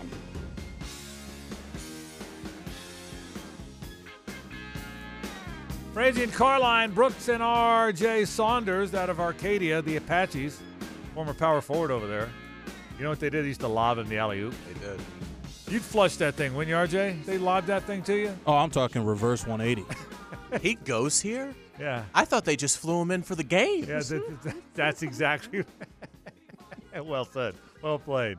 The uh, um, the uh, all right. So let's say Napier doesn't make it. The the off chance that he doesn't make it next year, um, and all of a sudden, uh, Jedd Fisch is staying at Washington, and and I agree with you. I have the same gut you did. It's not going to be Kiffin, whether you want it to or not. It's it, wouldn't. It's not going to be Kiffin, is it? I just don't know why he yeah, would yeah, do it. Yeah, it's not going to be Kiffin. He Kiffin is probably going to sit tight until Kalen DeBoer fails, which he will, because the, whoever was going to follow Saban was going to fail, Right. and then probably live out his his live out the rest of the time there. Don't you think? That's what I would. yeah. so yeah. so who is it? And then you you don't have to tell me a name. It can be what, what type. You know what I mean? Is it Yeah. is it the hot guy that that, that did so It's- well at, at, at Northern Illinois? Is it well, that guy? First, we have to start with who's making the hire. well, and that and that is part because of it's the not going to be Scott Strickland. And you know what? You it, it's hard to believe that if Billy Napier didn't make it past next year, that Scott Strickland at the very least wouldn't be on the hot seat. Yeah, I don't know if it's automatic that that you'd fire them both together. I would think. yeah, but so but I mean, what? But who?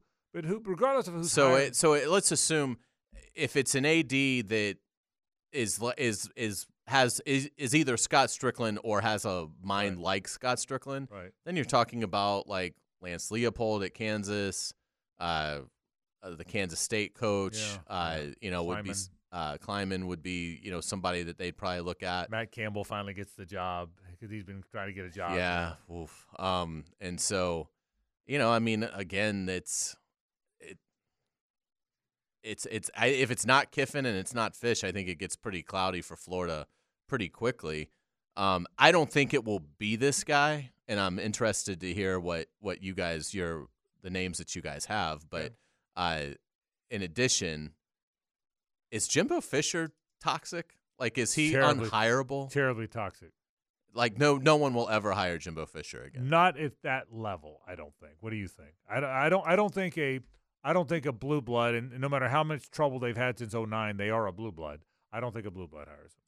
Yeah, I don't think so either. And I do feel like because of the salary that he made, it's going to be hard. Like that pay cut is going to be incredibly steep for him wherever he goes. So yeah, I don't know about him. But I think Jim Jimbo's going to coach again. He's too young not to. He's 58. yeah, Jimbo's going to pop up as a coordinator at.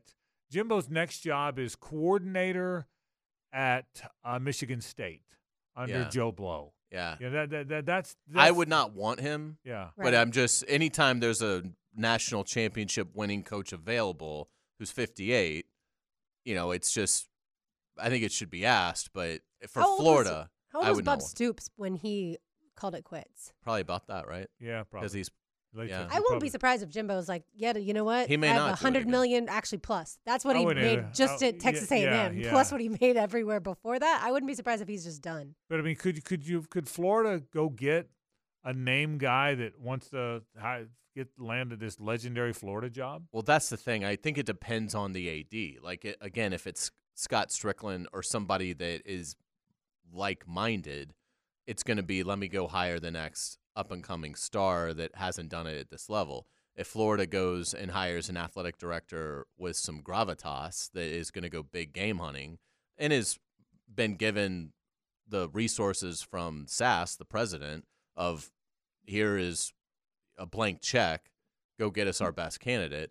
You know, it's it's two totally different searches. I mean, I think Florida's attractive, but I, I just I don't think you're going to get a coach. That's like I don't think if Lane Kiffin goes ten and two and makes the playoff, I just don't think you leave a situation like Ole Miss for Florida that's had so much turnover and where if you don't win in two or two years, you're run the risk of being fired. I just I don't see it happening. I you know, but I understand there's a lot of people that believe that Kiffin would absolutely take it.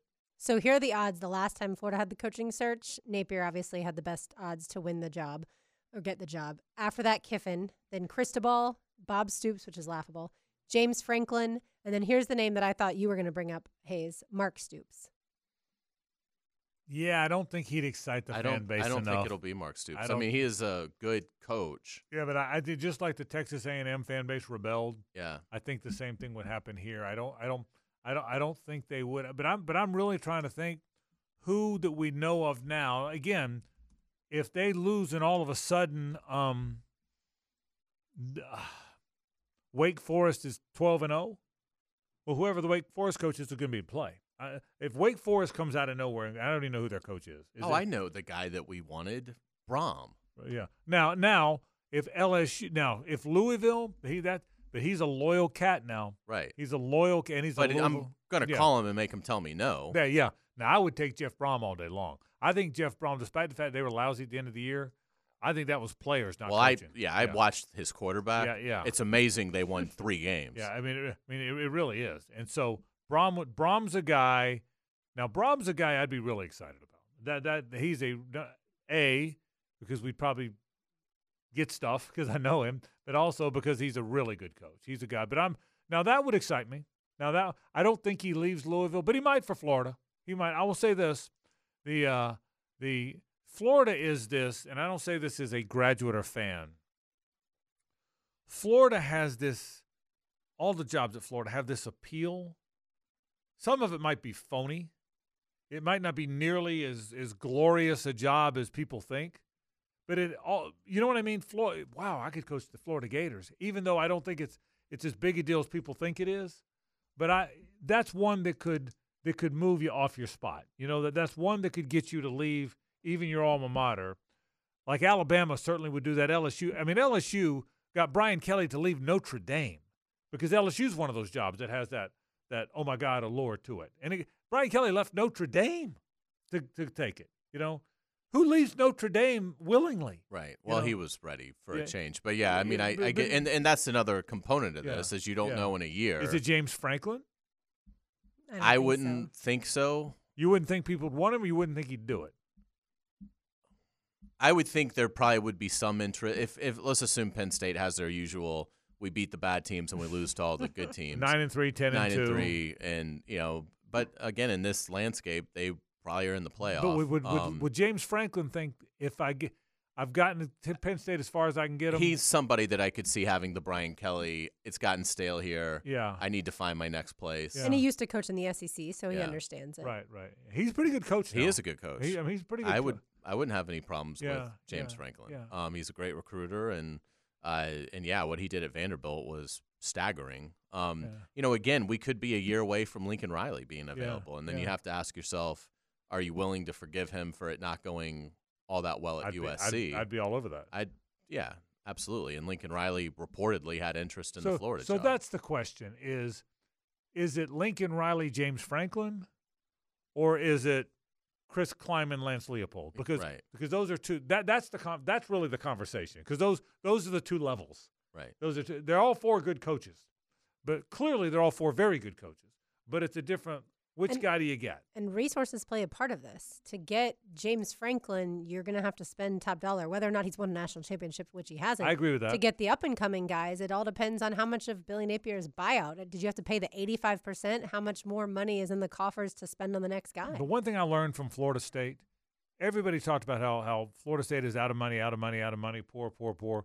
When it came time to go re up Mike Norvell, they found the money. When it came time to do buyout, they found the buyout. So I think Florida State, Florida State proved Florida will find the money because one place money comes is excited booster guy. And you know who excited booster guy and excited donor guy is most excited about? New guy. Every everybody loves new guy. You know you know who's going to win the national championship? New guy. You know who's going to who's going to change the fortunes and wind up in the Ring of Honor one day? New guy. Everybody. That's why the people that are that are charter members of FFA. FFA does not mean what, Lauren? What does it does not mean? Future Farmers of America. It does not mean that. It means firing fixes all, which is, by the way, a growing club. It's like the bis- biggest growing club in America.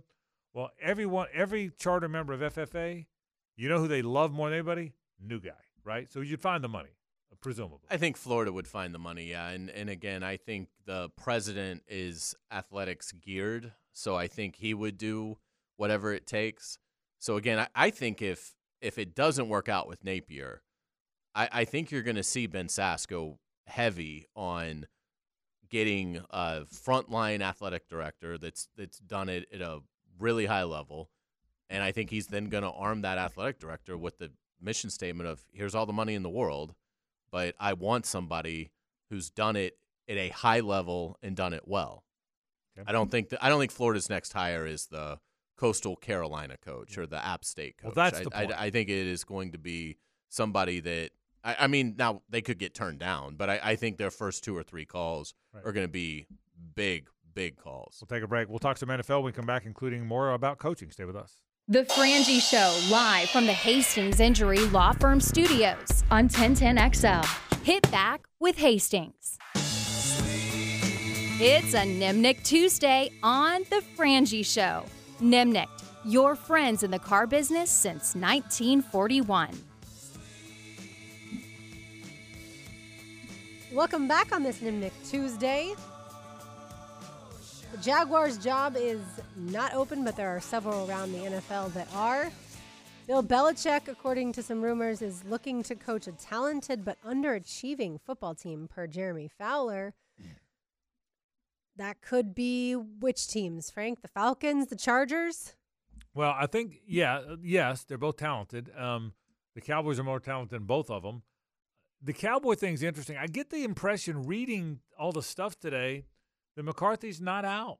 Don't I, and it's too early to say, and I could think that, and, he the pink slip comes in an hour. But I get the I told you yesterday I, I would. I think he's out, but I'm not positive of it. You said you'd be shocked if he's not. Still feel that way? I do, although I will say, like the fact that he survived the first 24 hours uh, boosts his odds of survival. Yeah. But I would, uh, I would still anticipate that. What this is what I think is happening, because the league is so meticulous in everything they do, and they have figured out that while the playoffs are spectacular, the public doesn't really like breaking down the playoff games. Like the markets do, the individual eight, they'll break down their market all week but the other markets really don't. I mean, it'll come up, you know, during the week, and the national shows will talk about it some. What they really want is the coaching carousel, and so I think the NFL has seized upon that and said in one of the meetings, "Hey, let's take the foot off the accelerator on these searches and let's draw them out a little bit more because we're the talk of sports." And it's really not because of our postseason. I mean, everybody watches and our ratings are great, but like really the conversation during the week is more geared around where are these coaches going to go so whether it's by design or whether it's just happening more organically it feels like all these searches have really slowed compared to years past and because of that the decisions on the coach that's in place i think have slowed down to some extent so uh, i still think he's fired uh, but this could be dallas just saying hey, people are talking about us, and it's not for the reasons that we would want, but they are talking about us, and let's play off of that. And and so you know, I still think he's fired. My guess is it'll come uh, either tonight or tomorrow. If he survives by Thursday, if we're doing Thursday show and McCarthy has not been fired, then I would be at that point. I'd be kind of surprised if he was. Uh, the Joneses, I think, have said they're not going to speak publicly this week.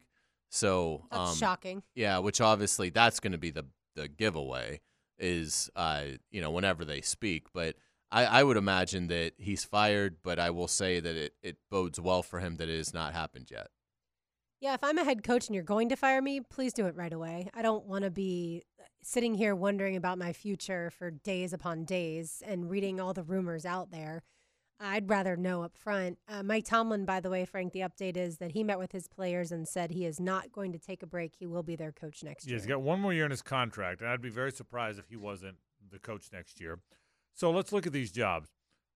If if and by the way, I think McCarthy and I think McCarthy's got to know now. I, I can't believe this much time has passed, and the Joneses who like him, I personally like him, is letting him still want. I, I my guess. Well, yeah, you got to do exit interviews. You've got to give players Right. feedback, Correct, and yeah. it's hard to do that if you don't know if you're what the coach. your yeah. status is. So I'm guessing the more I hear it, the more I think he's probably not out. But let's say McCarthy stays. Let's say Harbaugh gets the Chargers, which I still think is going to happen. That does send Belichick to the Falcons, doesn't it? I mean, I mean, I mean, I guess he could. I guess does Bill Belichick go through the interview, the ring of interviews? I just it doesn't sound like he goes. Uh, I don't know. It just doesn't sound like to me that he goes through the ringer, does it? No, I think he's going to only meet with the teams that he wants to coach. Yeah, and Yeah. so so that almost tells me Belichick to the Falcons, Harbaugh to the Chargers, McCarthy stays, and then you have all the Slowik to the Titans and Vrabel, somewhere. Vrabel to the Seahawks. Commanders. And or Slowik's getting requested to interview lots of places. So he may, Who? it- Bobby Slowik. It may Yeah, be yeah. that he gets to choose and maybe he doesn't right. choose the Titans. could could be He could choose the Seahawks Yeah. or whomever else. Yeah, if he does get to choose, a lot of it will come down to what he thinks of of the, the quarterback situations. Does he Sure. like Will Levis? So, but but but we'll see. I, I will say this: um, if Mike Tomlin wasn't back, he would be such a hot candidate to go anywhere. He he might be. I don't think he'd be ahead of Belichick or Harbaugh, but he'd be right there, man. If if all of a sudden Pittsburgh moved on, and all of a sudden it's Belichick, Harbaugh, Tomlin, Vrabel, Slowik. That's your that's your crop. Oh boy, that's a that's a good list of candidates, isn't it? It absolutely is. And again, I think Pete Carroll is is a wild card in this thing. I mean, obviously he's not going to be there 10 years. It's the same thing, you know that about Belichick too. But if you're an organization looking to sort of just rebuild who you are, like if you're the Washington Commanders and you've got new ownership and you just hired a new GM and it's been so broken there for decades under the old owner Daniel Snyder, like to me that makes sense. You put Pete Carroll in for like three years. He he, he gets your culture moving the right way. and He's an excellent coach as well, and uh, I, you know I think it would I think it would make sense for Washington. But it's striking to me that like no one wants Pete Carroll because I I mean again he did a magnificent job after the Russell Wilson trade. What he was able to get out of Geno Smith Agreed. defensively he's still uh, i- as sharp as, as anyone around so it, it doesn't make sense if you're like a young team like I, I get why like tennessee it wouldn't really make sense for um, you know but a but a team like washington that i think is just needs to sort of be put on the right path it'd be he'd be a good hire for carolina too they're young but carolina needs some stability Yeah, what happens there? credibility. They Yeah. need Tepper needs to kind of put his trust into a coach and say, "All right, kind of show me how this is supposed to look for a few years so that I can kind of get my bearings because obviously he's been a disaster in terms of not per, you know, but just from the, the football operational standpoint. Yeah, I don't think you're going to see Pete Carroll interviewing three places. I think you're either he's done or you're going to look up and oh wow, he just got the commander's job. You're just going you're going to look up and he's the coach. Don't you think? I, I, I don't I, I would so so we'll see. I I either- haven't seen him linked to any. yeah I haven't either. That's what I'm saying. You Yeah. I don't think he's going to coach again. But if he does, it won't be linked or interviewed. It's going to be wow, the Titans just shocked the world and announced that Pete Carroll's their coach.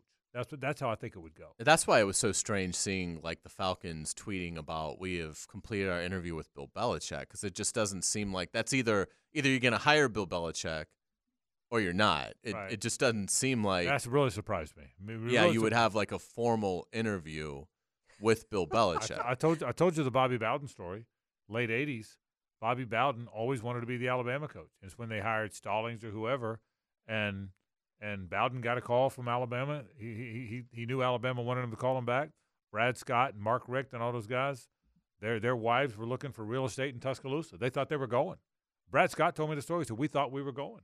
We were convinced. Coach told us be thinking about Tuscaloosa, and then the the Alabama, whether it was the AD or whoever called him and says, "Yeah, coach, we'd we'd like you to interview for the job. We think the world of you. We'd like you to interview for the job." And Bowden said, "You'd like me to what?" So we'd like you to interview for the job. And Bowden said, "Nah, I'm good at Florida State. That that that's a true story. If they'd offered him the job, he was coming." And so, and uh, Florida State did okay in the '90s, by the way. So they might have got that one wrong. yeah.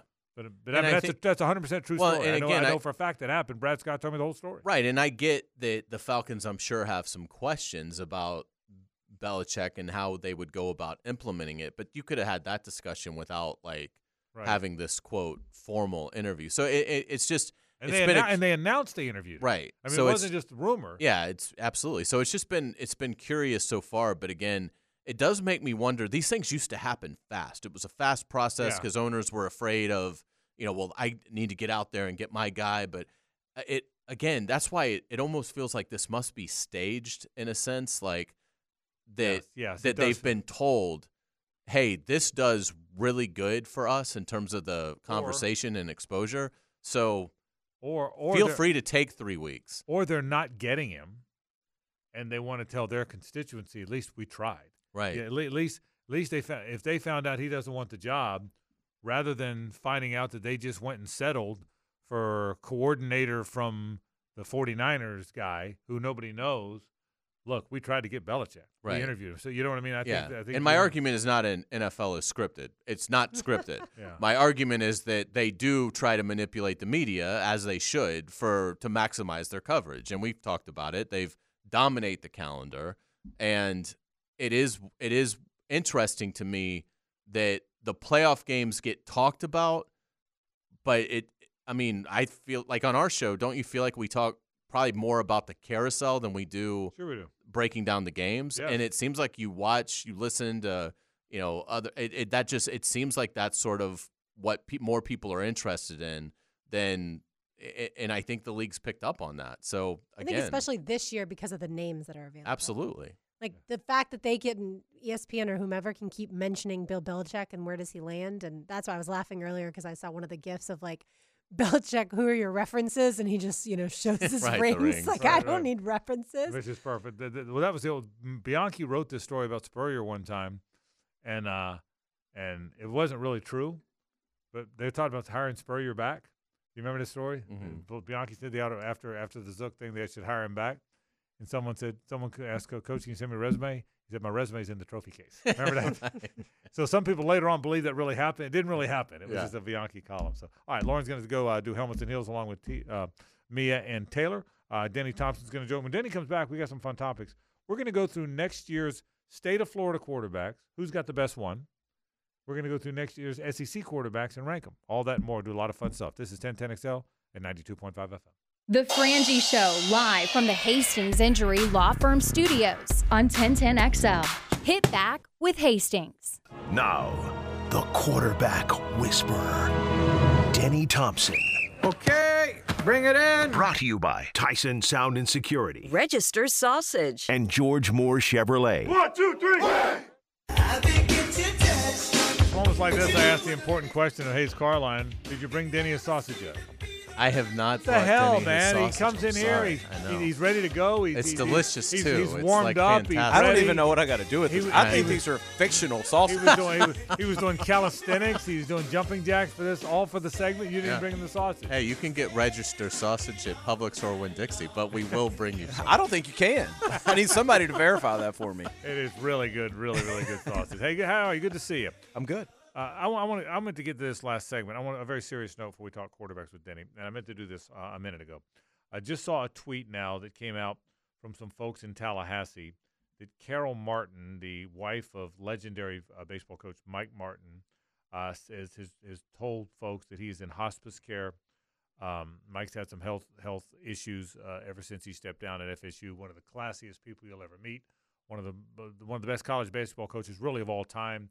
It's a crime that he never got a title, but uh, certainly prayers for the Martin family as uh, as they go through this. Without a doubt, very well said. Uh, an icon and uh, and and one of the best ambassadors that the sport's ever had. Dan, so you're, you're not a college baseball guy, but I know you follow it. Mike Martin about as good as it got. Oh, no doubt, Yeah. no doubt. I mean, that it's just a fixture. yeah, yeah. Think about those old baseball days. Him and, and the Texas coach was it Augie? Augie Garrido. Yeah, good like point. just yeah, what a that's right. Great Mississippi State had a good run. Like just those guys are the Yeah. fixtures. What built that And sport? You're right. Ron Polk at Mississippi State. Um, certainly uh, Ron Fraser at Miami. You're, Mhm. you're exactly right. I saw some quarterbacks a little bit. I, I want to do this. State of Florida quarterbacks: Graham Mertz, Cam Ward, G- D- DJ Uiagalelei, KJ Jefferson, and whoever's at USF. Should I know that? Should I know the USF guy? I Um, so. I should, yeah, I don't. but know. his name has escaped me. He's a good player though. His name has escaped me, but I should they, know They him. did have the Miami transfer guy, but he wasn't. They had the kid that came from Baylor, um, and That's then right, the the younger Baylor guy. kid that's a freshman last year beat him out and is a really good player. And we were just talking about him in Torque today, and I can't remember his name. No, Gerry Bohanon is who he, That was this the kid that was the out. Baylor guy, yeah. right? That's right. So anyway. Yeah, but anyway, go ahead. rank them. Oh, I can't do that. I'll you rank do that for me? Want me to rank them? Want me to rank them? I mean, Cam's one. Okay. Yeah, how about that? What a coup for Miami. Were Yeah. you surprised by that? Wait, Y- wait. yeah. Okay, uh, if you if you weren't ranking, if, if if if somebody else other than us was ranking them, Cam would be one. Yeah. Right. I mean, wouldn't he? I mean, 'cause I think he- so. He's the only guy in this group that considered the the NFL. Right. Mhm. Then who? Mertz. Because he's the head of DJ, right? Are we talking about for our college team? we talking about uh, what are we talking Yeah, about here? for, For, our ne- college for, team? for next year in college. For our next year in college team, yeah, I'd put Mertz second. I think I would too. And then Jefferson. Then I'm torn between Jefferson and Uwe I was impressed with Jefferson when I saw him in the Yeah. swamp. But Would you I, put I him ahead that of was Mertz? Would you have him ahead of Mertz? no, but because I don't think he. I, I like Mertz's efficiency, Yeah. but I will say Jefferson just running straight up the middle. yeah. Florida couldn't handle it. Yeah. Well, and that's what he's going to do at UCF, right? Right. Like, I mean, Gus is going to use him the way he's used quarterbacks in the past, so he'll probably be highly productive. I, I, I, I'm not the biggest DJ guy, but I've never seen DJ throw live and in person. I've heard Yeah, it's, it's very impressive, but I think it's a good year for quarterbacks, though. I, I mean, all of a sudden It you look good. up, all veteran guys. I, I, by the way, I'm not a DJ guy, and I had one of his games, yeah, and I would, I thought the game I had, Jeff Sims was a better player. Yeah. The, the game I had last year's Monday nighter between Georgia Tech and Clemson, not this year, uh, the Right. 2022 season. Jeff Sims was the better of the two quarterbacks. Now, and Jeff has had troubles, as you know, because he's one of your guys. But, uh, but yeah, I wasn't, I wasn't big on DJ. yeah. I, and I don't know, like I haven't seen a ton of him, so I hate to do that, but I am a obviously a big fan of Cam. Um, and I was surprised. I, I mean, we I was gone late last part of last week, um, with Angie stuff, and I come back and Will Rogers in the portal again, Yeah. and there's Cam Yeah. in Miami. I'm like, what happened? I was gone two days. What did happen on the Cam thing? Because you, you, he's one of your guys. What yeah, I don't, I don't know. I honestly, I don't know. I, I, um, I mean, he obviously was talking to Will and, and those guys, and, and I guess that they just felt like it was a good situation to go into. And, and then the other thing too, I think when you look at Cam, and there's not a lot of people around here that know Cam, but he's he is like a late bloomer, but a really talented guy. So in a year, he could really improve his draft stock um, by going back. And I guess just, you know, like we've talked about before, I guess the money was good enough to where it made it worth it to do so.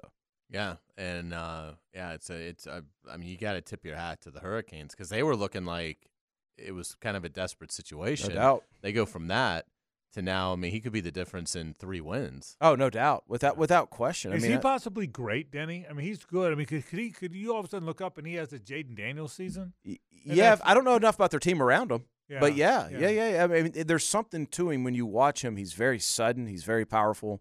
Um, he's got a big engine. All the things that you want that you can't teach, he's got.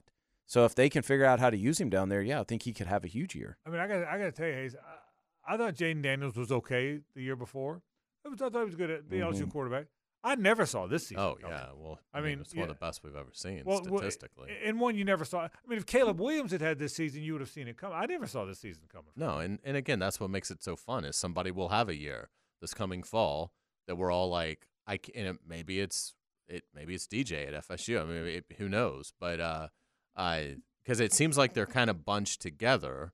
Like it doesn't seem like there's great separation in this group.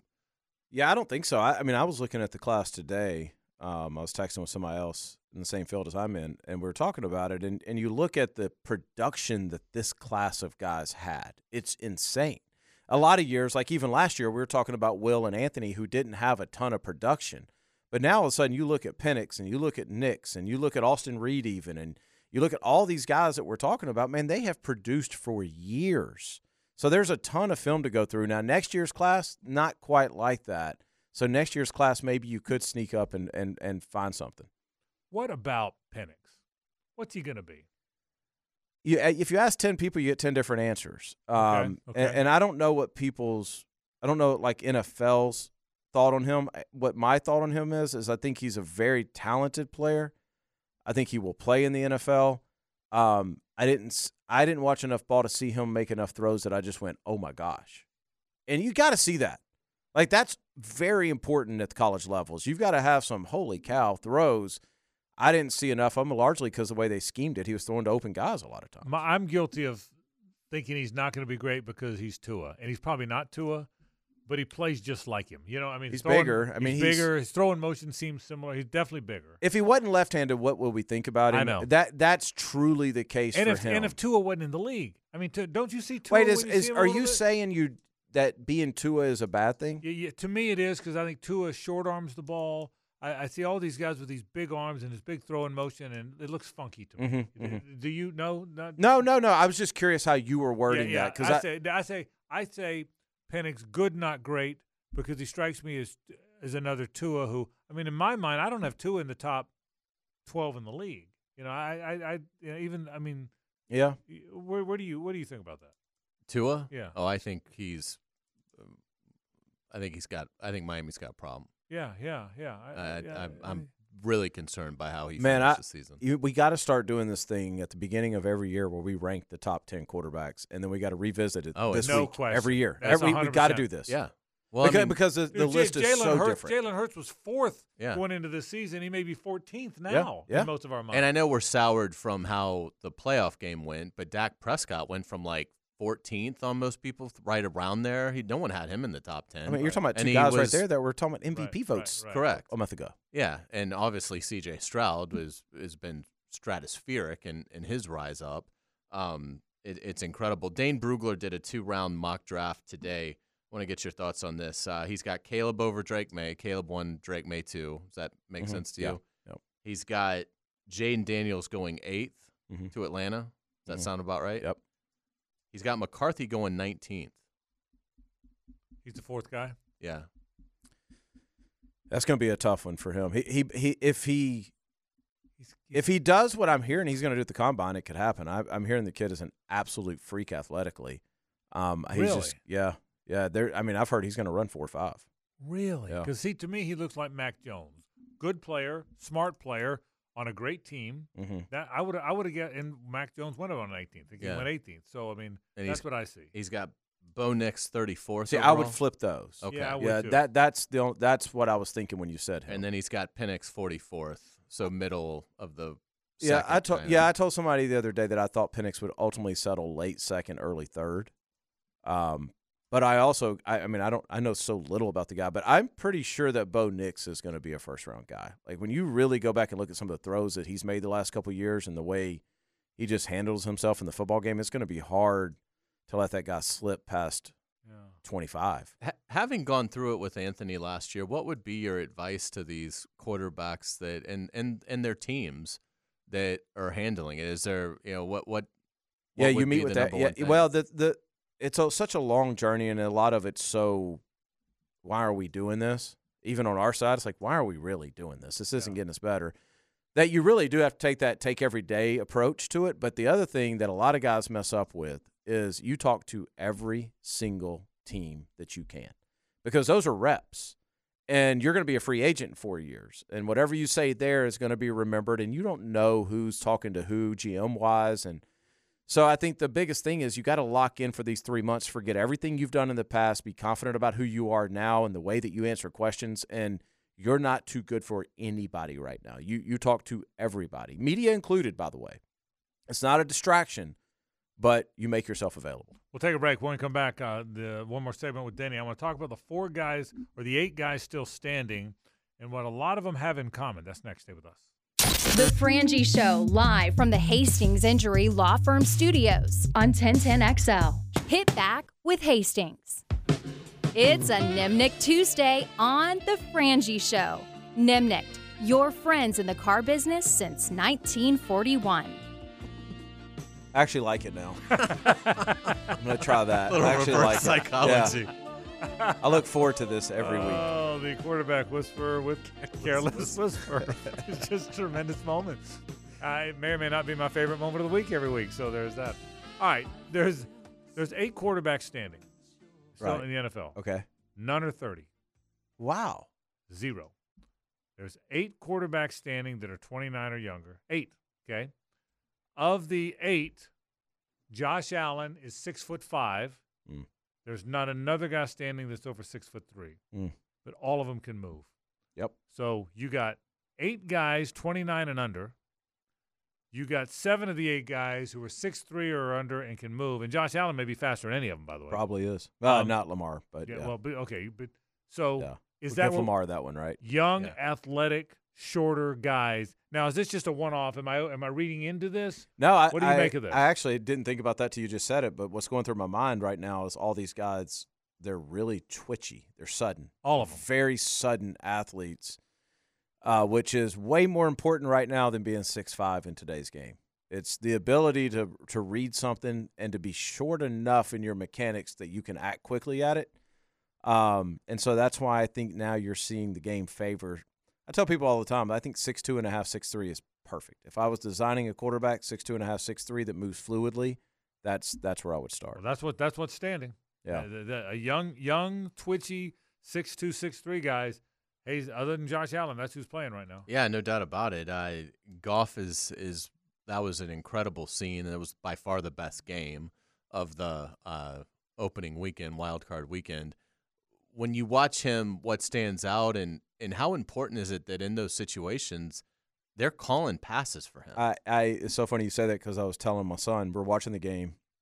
Thought Matt Stafford made some throws that looked like he was 24 years old, and about third quarter I look at Walker and I'm like, why are we not saying the same thing about Goff? Because he's making the exact same throws. Is he good? Like, are we just got in our head that he's not good? But all of a sudden you look up and he is a top 10 quarterback, and he may be.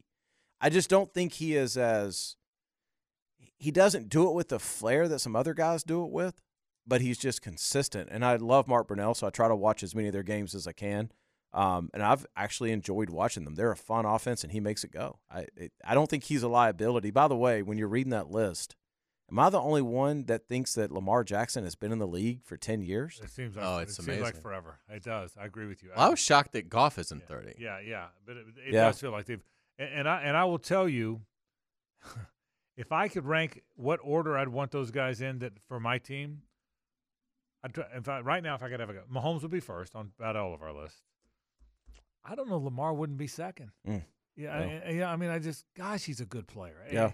I mean, I mean, so if I had to rank them as far as who would I want of of the of the eight, they're all good, by the way. Well, if I you're mean, going to design an offense, it sh- that's the two that you would yeah. you would get to. I I mean, mean- you could do anything with either one of those guys. I mean, C.J. Stroud's playing great, and Josh Allen's playing great. But I'm telling you, Denny, after Mahomes, I think Lamar Jackson, in my mind, has got. Now he's got to prove it in the postseason. I know that, but I think he's gotten that Uh, good. no doubt, no doubt, no doubt. I mean, he, there's not a weakness to his game the way there was before. Right. There's not. He's not a strong short game thrower, but he's not a weak short game thrower. Right. Um, I, I think it's interesting. Like you're going through that list of guys, and you have Josh Allen, who's this big, like so talented guy, and Patrick Mahomes, who can do anything he wants to with his body, and Lamar, and then you got Brock and Jared Goff, right? Guys who are just as twitchy, but they don't. They look different doing it, and Right. and maybe the two best teams in the league right now playing. Yeah. I think them two in Baltimore, right? Yeah. What's the book on Jordan Love? I'm obsessed with him. I've been consistent. I've been telling you all this since week one. I'm obsessed with this guy. I, I watching him. He should pay ten percent of his career earnings to Aaron Rodgers, Eh, like without question. He should send him a check. It is unbelievable to see how he scraped every single thing he could from Aaron Rodgers, and they look identical playing the game. I, I didn't think I would see it again, and I'm sitting here watching it. So, good job, Green Bay. Um, great job, Aaron Rodgers. But Jordan Love, man, I, I he's one of my favorite guys to watch now. So I have, like all of us, been around, covered high school football. Love watching high school football. We've all been around high school football. You coached high school football, Denny. We've all been around. High, we all who doesn't love high school football? But high school football, Denny, forever. The quarterback is the best athlete on the team. He's also the point guard and the shortstop. mhm. Okay, it's always that's always that's the. But he never makes it in the NFL because the NFL is always a six foot five, two hundred and twenty five pound guy that drops back and has a rifle arm.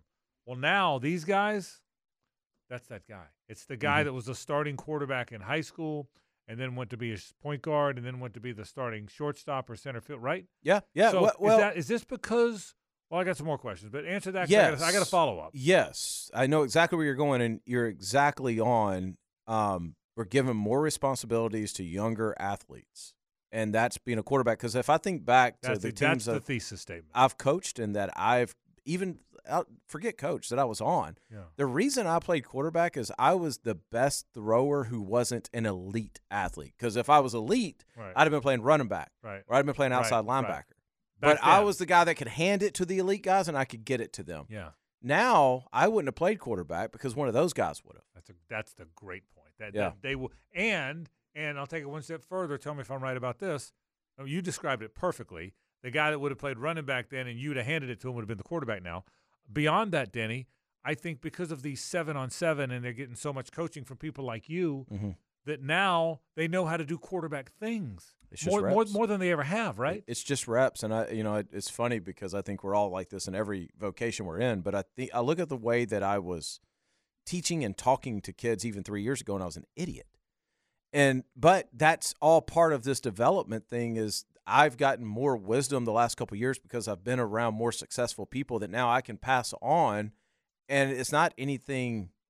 I'm not breaking ground. It's just they're they're hearing it at a younger age, things that I never heard right? And so that's just part of development, human development, and they're getting that from four or five different places at a very young age. And the NFL has really finally fully embraced the concepts offensively that came up from the high school level 20 years ago and then they made their way to college 10, 15 years ago. And now it's almost I mean it's it's to the point where we were talking about this earlier in the show. It, it makes it easier for these guys to get acclimated. You're not seeing quarterbacks at the Senior Bowl that are taking snaps under center and the GMs and coaches like these guys are dropping the ball. They, you know, Yeah. how, how Yeah. can they be expected? Well, they don't ask them to do that anymore. We're yelling for our quarterbacks to get under center now. right, right. They're taking shotgun snaps from the one now. Right. Yeah, no, you're exactly right. And even this new coaching tree, the McVay, McDaniel, all these guys, they're taking it a step further and they're now doing the the the eye misdirection motions and shifts and it looks very similar to what Urban Meyer was doing at Florida in 2008.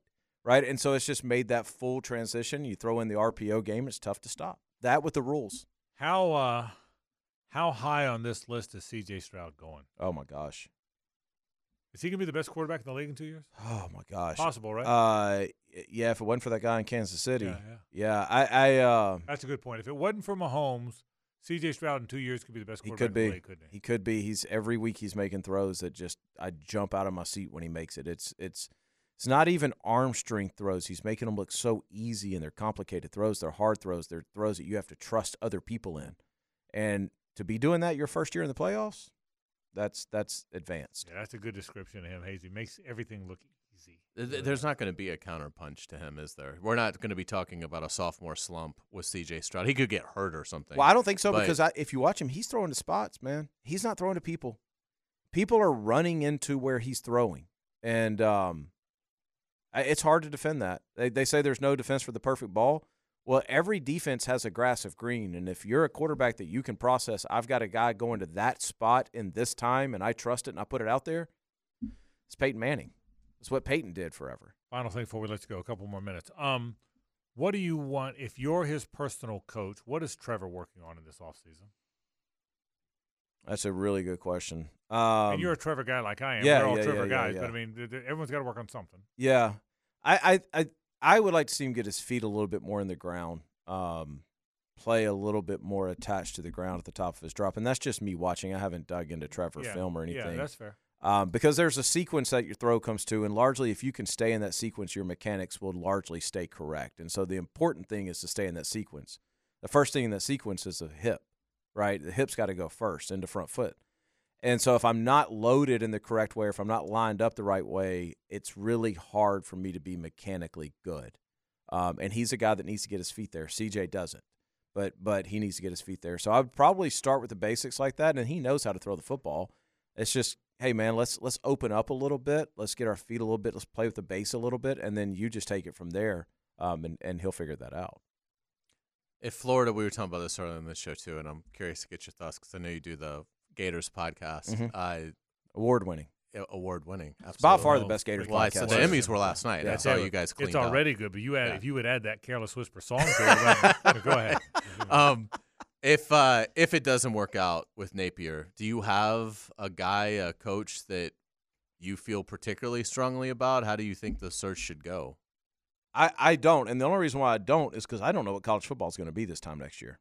Know, we could be heading into a time where there are general managers, legit general managers in the college football level, and there's going to be a time where there's power struggles between. There's going to be the AD, there's going to be the GM, there's going to be the head coach. Like I, I, I don't see any way around that because we're recruiting, we're scouting other teams now, 130 other teams, probably 200 other teams by the time you get done with Division Two.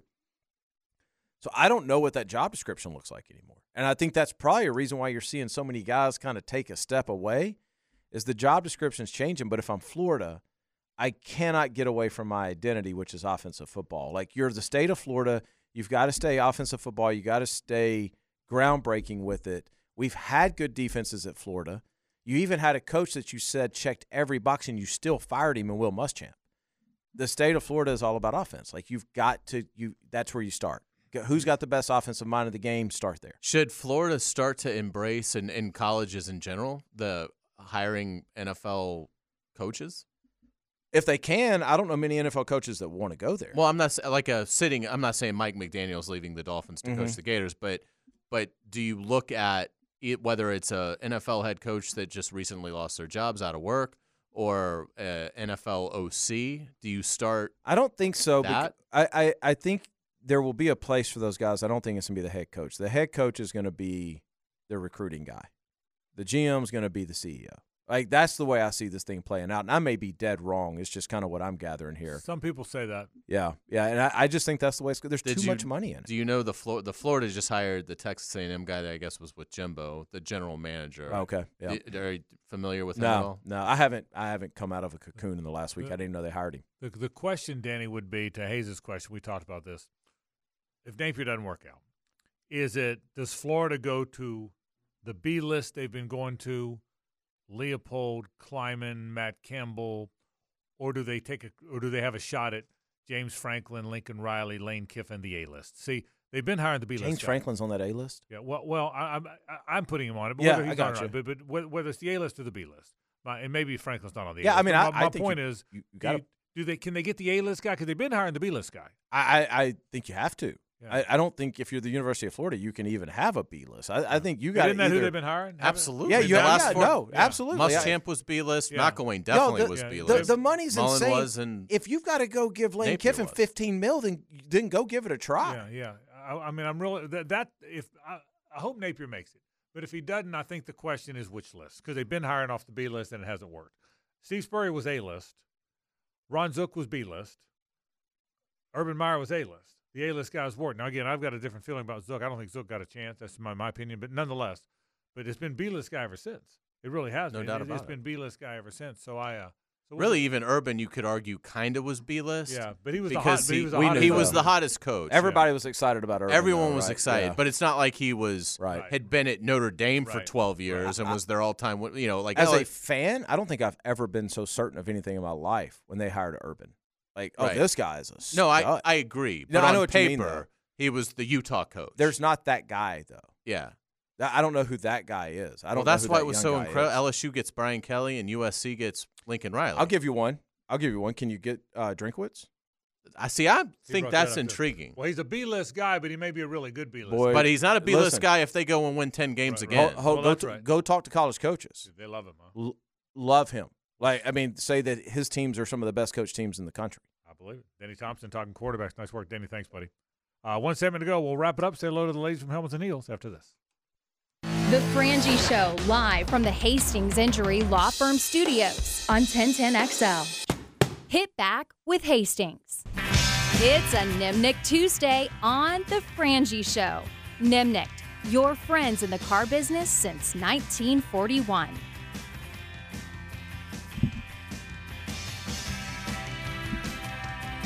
Where is she right now? Beverly Hills, How old is she right now? How old is Deborah Foreman right now? thirty-two. In my Perfect- mind, Perfect answer at the oldest. yeah. Oh, God bless uh, Deborah Foreman. did you see uh, Christina Applegate last night come out at the Emmys and get a standing ovation? You know, she's gone through a lot of medical issues. I knew and- that, but I did not see that. no. Yeah, she's uh she gave a, a really you know she obviously was really touched by the reaction and Right. uh, oh, I didn't see that. That's awesome. yeah it was it was a it was a cool scene but yeah Deborah Foreman 61. sixty one Still younger than me. Yeah. Just, just you know that. God bless her. God bless her soul. And God bless America that she's been here. Okay. Oh, Just- just- there's just that. so hot um, by the way, Gators are not doing so well against the Tennessee Volunteers. This one guy's really good. This guy, Oh, guy. yeah. How did I not know? But you told. How did I not know about this guy? yeah What's he's his name? necked I think uh we don't we don't have the audio on so I uh He's but, got uh, about 40 in the first half, by the way. yeah, he averages 17 and a half he was a, he's a grad transfer from northern Colorado The Tennessee and guy. the Tennessee media has been saying he can score from anywhere on the court. He's Oh. just an unbelievable player. I, I don't know what he's got. I mean, Tennessee's killing Florida. They're Yeah, up it's 34 30 yeah, 34 19 and it's and watching it watching it it doesn't feel that close does Right. it i mean it's 34 9 I, I had a hunch. I, like i told you before i did florida i had no chance I'm surprised it's this. I'm surprised Florida looks like they're on their way to just getting absolutely Yeah. trounced. yeah they're, it's, it's real it's really interesting yeah and, and but Ten, tennessee they were going to match up very badly against them because the only team the teams florida is going to be able to beat is the teams they can out physical by the way Oh, this guy's unbelievable. He's Larry Bird. I mean, it really is This- like this, this guy. This guy next. He, he- he's like Larry Bird. He plays like Larry Bird. He's making threes. He's he looks like he's 6'10", 6'11", something like that, right? Yeah. And so uh, yeah, 36, 36, 22. So we'll we'll update you a little bit uh, as we go. Speaking of basketball, by the way, I'm looking forward to it. Hayes will be at JU this week. We were UNF last week. Love going out and seeing the uh, uh, local teams play. We'll be at that River House, which I'm looking forward Love to. the River House. Yeah, we love we love the River River House. So we'll be out there. That is on Thursday, and hope you're going out to see the Dolphins play. Uh, we saw a terrific game between UNF and JU. That was one uh, week ago. We talked about some, a, a bunch of different things. A lot of the quarterback stuff today. Uh, but I but I did think about this. The co- the reason the coaching thing I came out. We'll talk more about this as we move forward. Georgia is set with this coach. It's national championship. It's dual national championship winning coach in Kirby Smart, and they're set with him for twenty more 25 years. years, yeah. I mean, he's, he's I mean, no telling how many. He might go down as the most legendary coach of all time. he could, because I mean, now again- particularly where the sport's headed. you know, Saban's got seven titles. He's got two, so he's got some work to do. Sure. But he's certainly going to be one of the most uh, legendary coaches. And maybe it's a little harder in the 12 team playoff, even though you're going to have most years Georgia Yeah. will have the bye. right, Uh, now it probably gets him in in a down year right. where he loses two or three.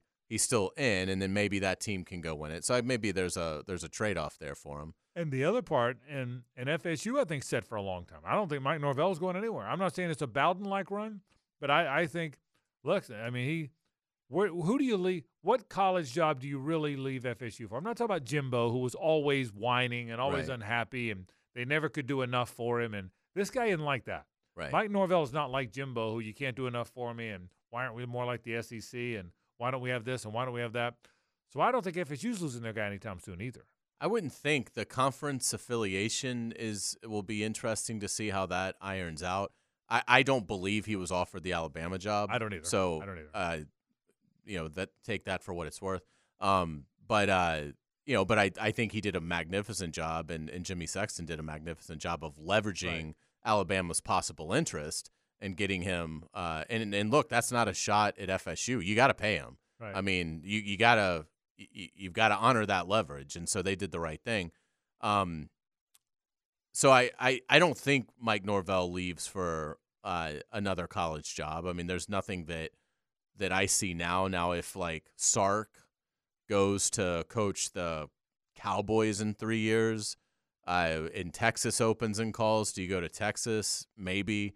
You know, if DeBoer fails uh, and Alabama really does offer you the job, do you take it? Maybe. But no, I, I think FSU should feel really good about it. And particularly if they end up getting out of the grant of rights and they get into the Big Ten or SEC, Right, right. then there's really no need to ever leave FSU because, to their credit, they've they've proven they will pay him top dollar.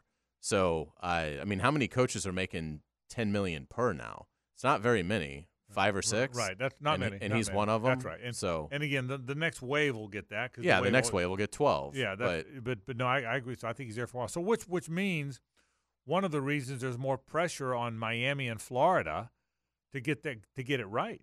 I mean, I mean, I mean, Florida hopes Billy Napier's right.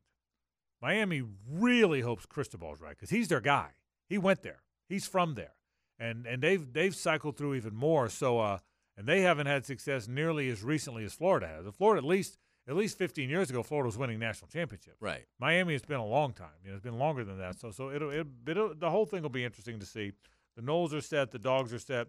Uh, what's going to wind up happening with the Gators? It's a really, really. We, we talk so much about the Jags, the Gators, and the Noles around here, but of all three teams, the stories are so fascinating. I mean, really, the stories are so. Uh, the the Jags. I again, I think they're in their window. I think they think they're in their window. I think that's why they were so proactive and so quickly proactive with defensive coordinator and the entire defensive staff. The Trevor Lawrences of the world don't come along very often. He don't lose sight of how good he is, no matter how many struggles they had. Uh, the, the receiving room, the running back room, the linebacker room, the secondary. It's a good group, and so I think they're so that's why they're so fascinating. Florida State's fascinating because they might have they might be back. It's I I wasn't sure they were back, Hayes, until I saw this this portal class now. Now I think there's a pretty good chance they're back, which leaves Florida to try and keep up. I think that's what makes what makes that story so intriguing is they got to keep up with these other teams we talk about. That's what makes it an intriguing story. Well, the other thing too that I think is really interesting. Do you think it's harder to, if you're not good in college football, is it harder to build it back now in an NIL and portal world than it would have been 15, 20 years ago? Well, yeah, because there's more people in the game. Ole Miss wasn't in the game 20 years ago. right. You know, I mean, Clemson wasn't in the game 20 years ago. There's more teams now. Missouri wasn't in the game 20 years ago. Now it's with everybody on TV all the time. Everybody has money. Everybody has money all the time. So the way it works now is it's it's there's too many there's too many suitors. I mean, again, Florida's getting out recruited on this in this portal thing on a regular basis by the University of Mississippi. I promise you, in my lifetime, there's never been a time in my lifetime when the University of Mississippi had a better football program than Florida. Well, they do now.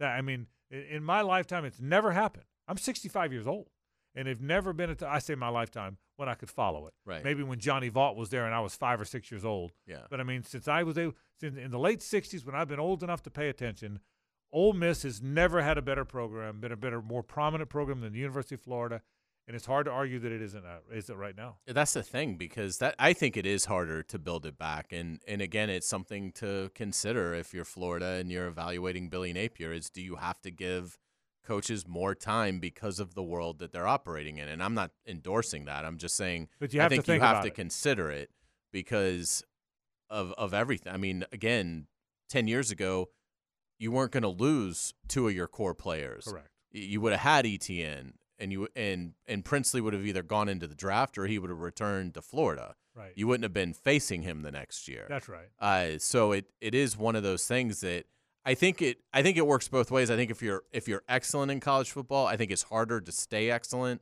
because there's the sh- the sport is going to start having more parity because there's so many teams that have millions of dollars that can offer players uh, through NIL.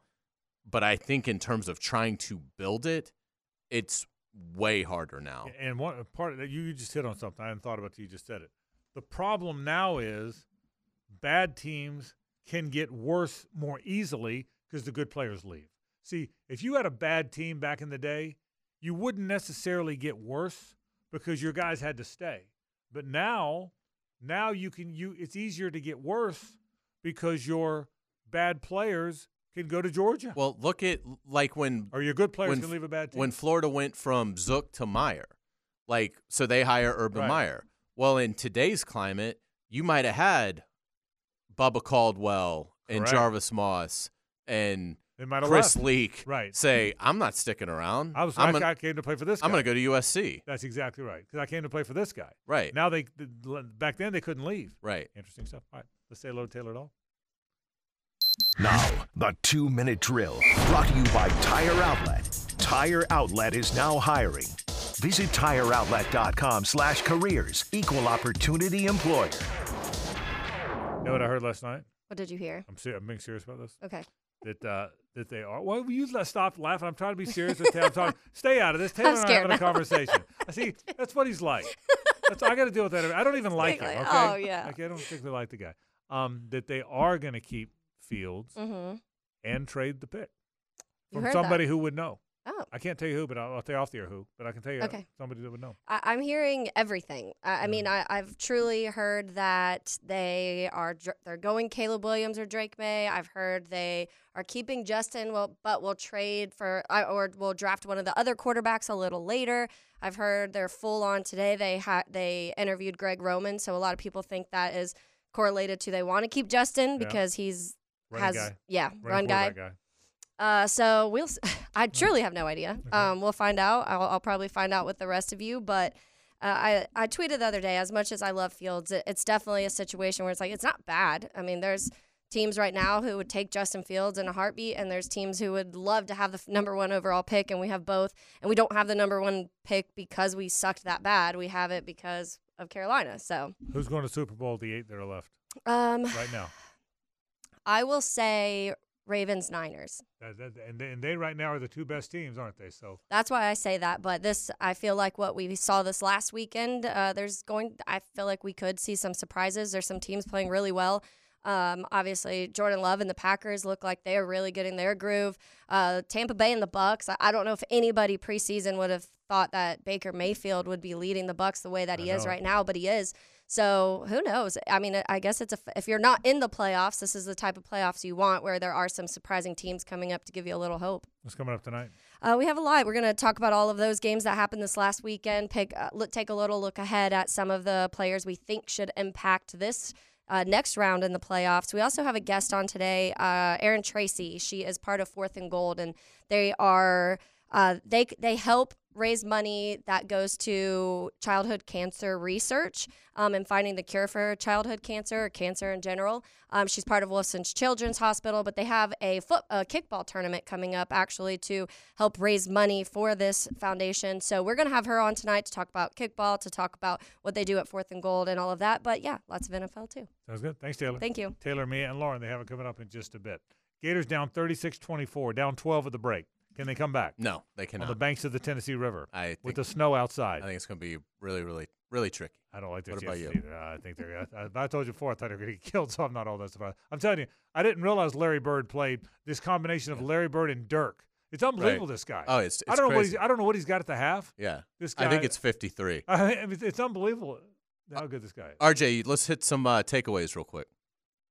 Now, today's takeaways brought to you by Key Buick GMC, where our family dealership has been helping families buy vehicles for over 50 years. My takeaway is what we were talking about earlier about the Jaguars. What's the move you would make? Frank, you had some outstanding thoughts on interior, offensive, defensive line. For me, the first thing the Jaguars need to do, re-sign Josh Allen. Get that done. Don't tag him. Go ahead and start the offseason off on the right foot and reward Josh Allen by signing him to a lucrative contract extension. All right, fair enough. By the way, Dalton Knecht is that his name? Yes. He's now. got 22 at the half. They're up 44 Has he 32. missed? I haven't seen him miss. They, they're up 44 32 on Florida. They're up 12. This one guy's got 22 points. I mean, honestly, I'm telling you, he's Dirk and Bird all rolled into Yeah. one. I've never seen this guy. That's why Tennessee's so good. Folks, that'll do it. Don't go anywhere, though. The ladies are up right now. Helmets and heels with Lauren, Mia, and Taylor comes up right now. We're out here. See you tomorrow. Same bat time, same bat channel. For Hayes, Lauren, and RJ, I'm Frank Frangie. So long.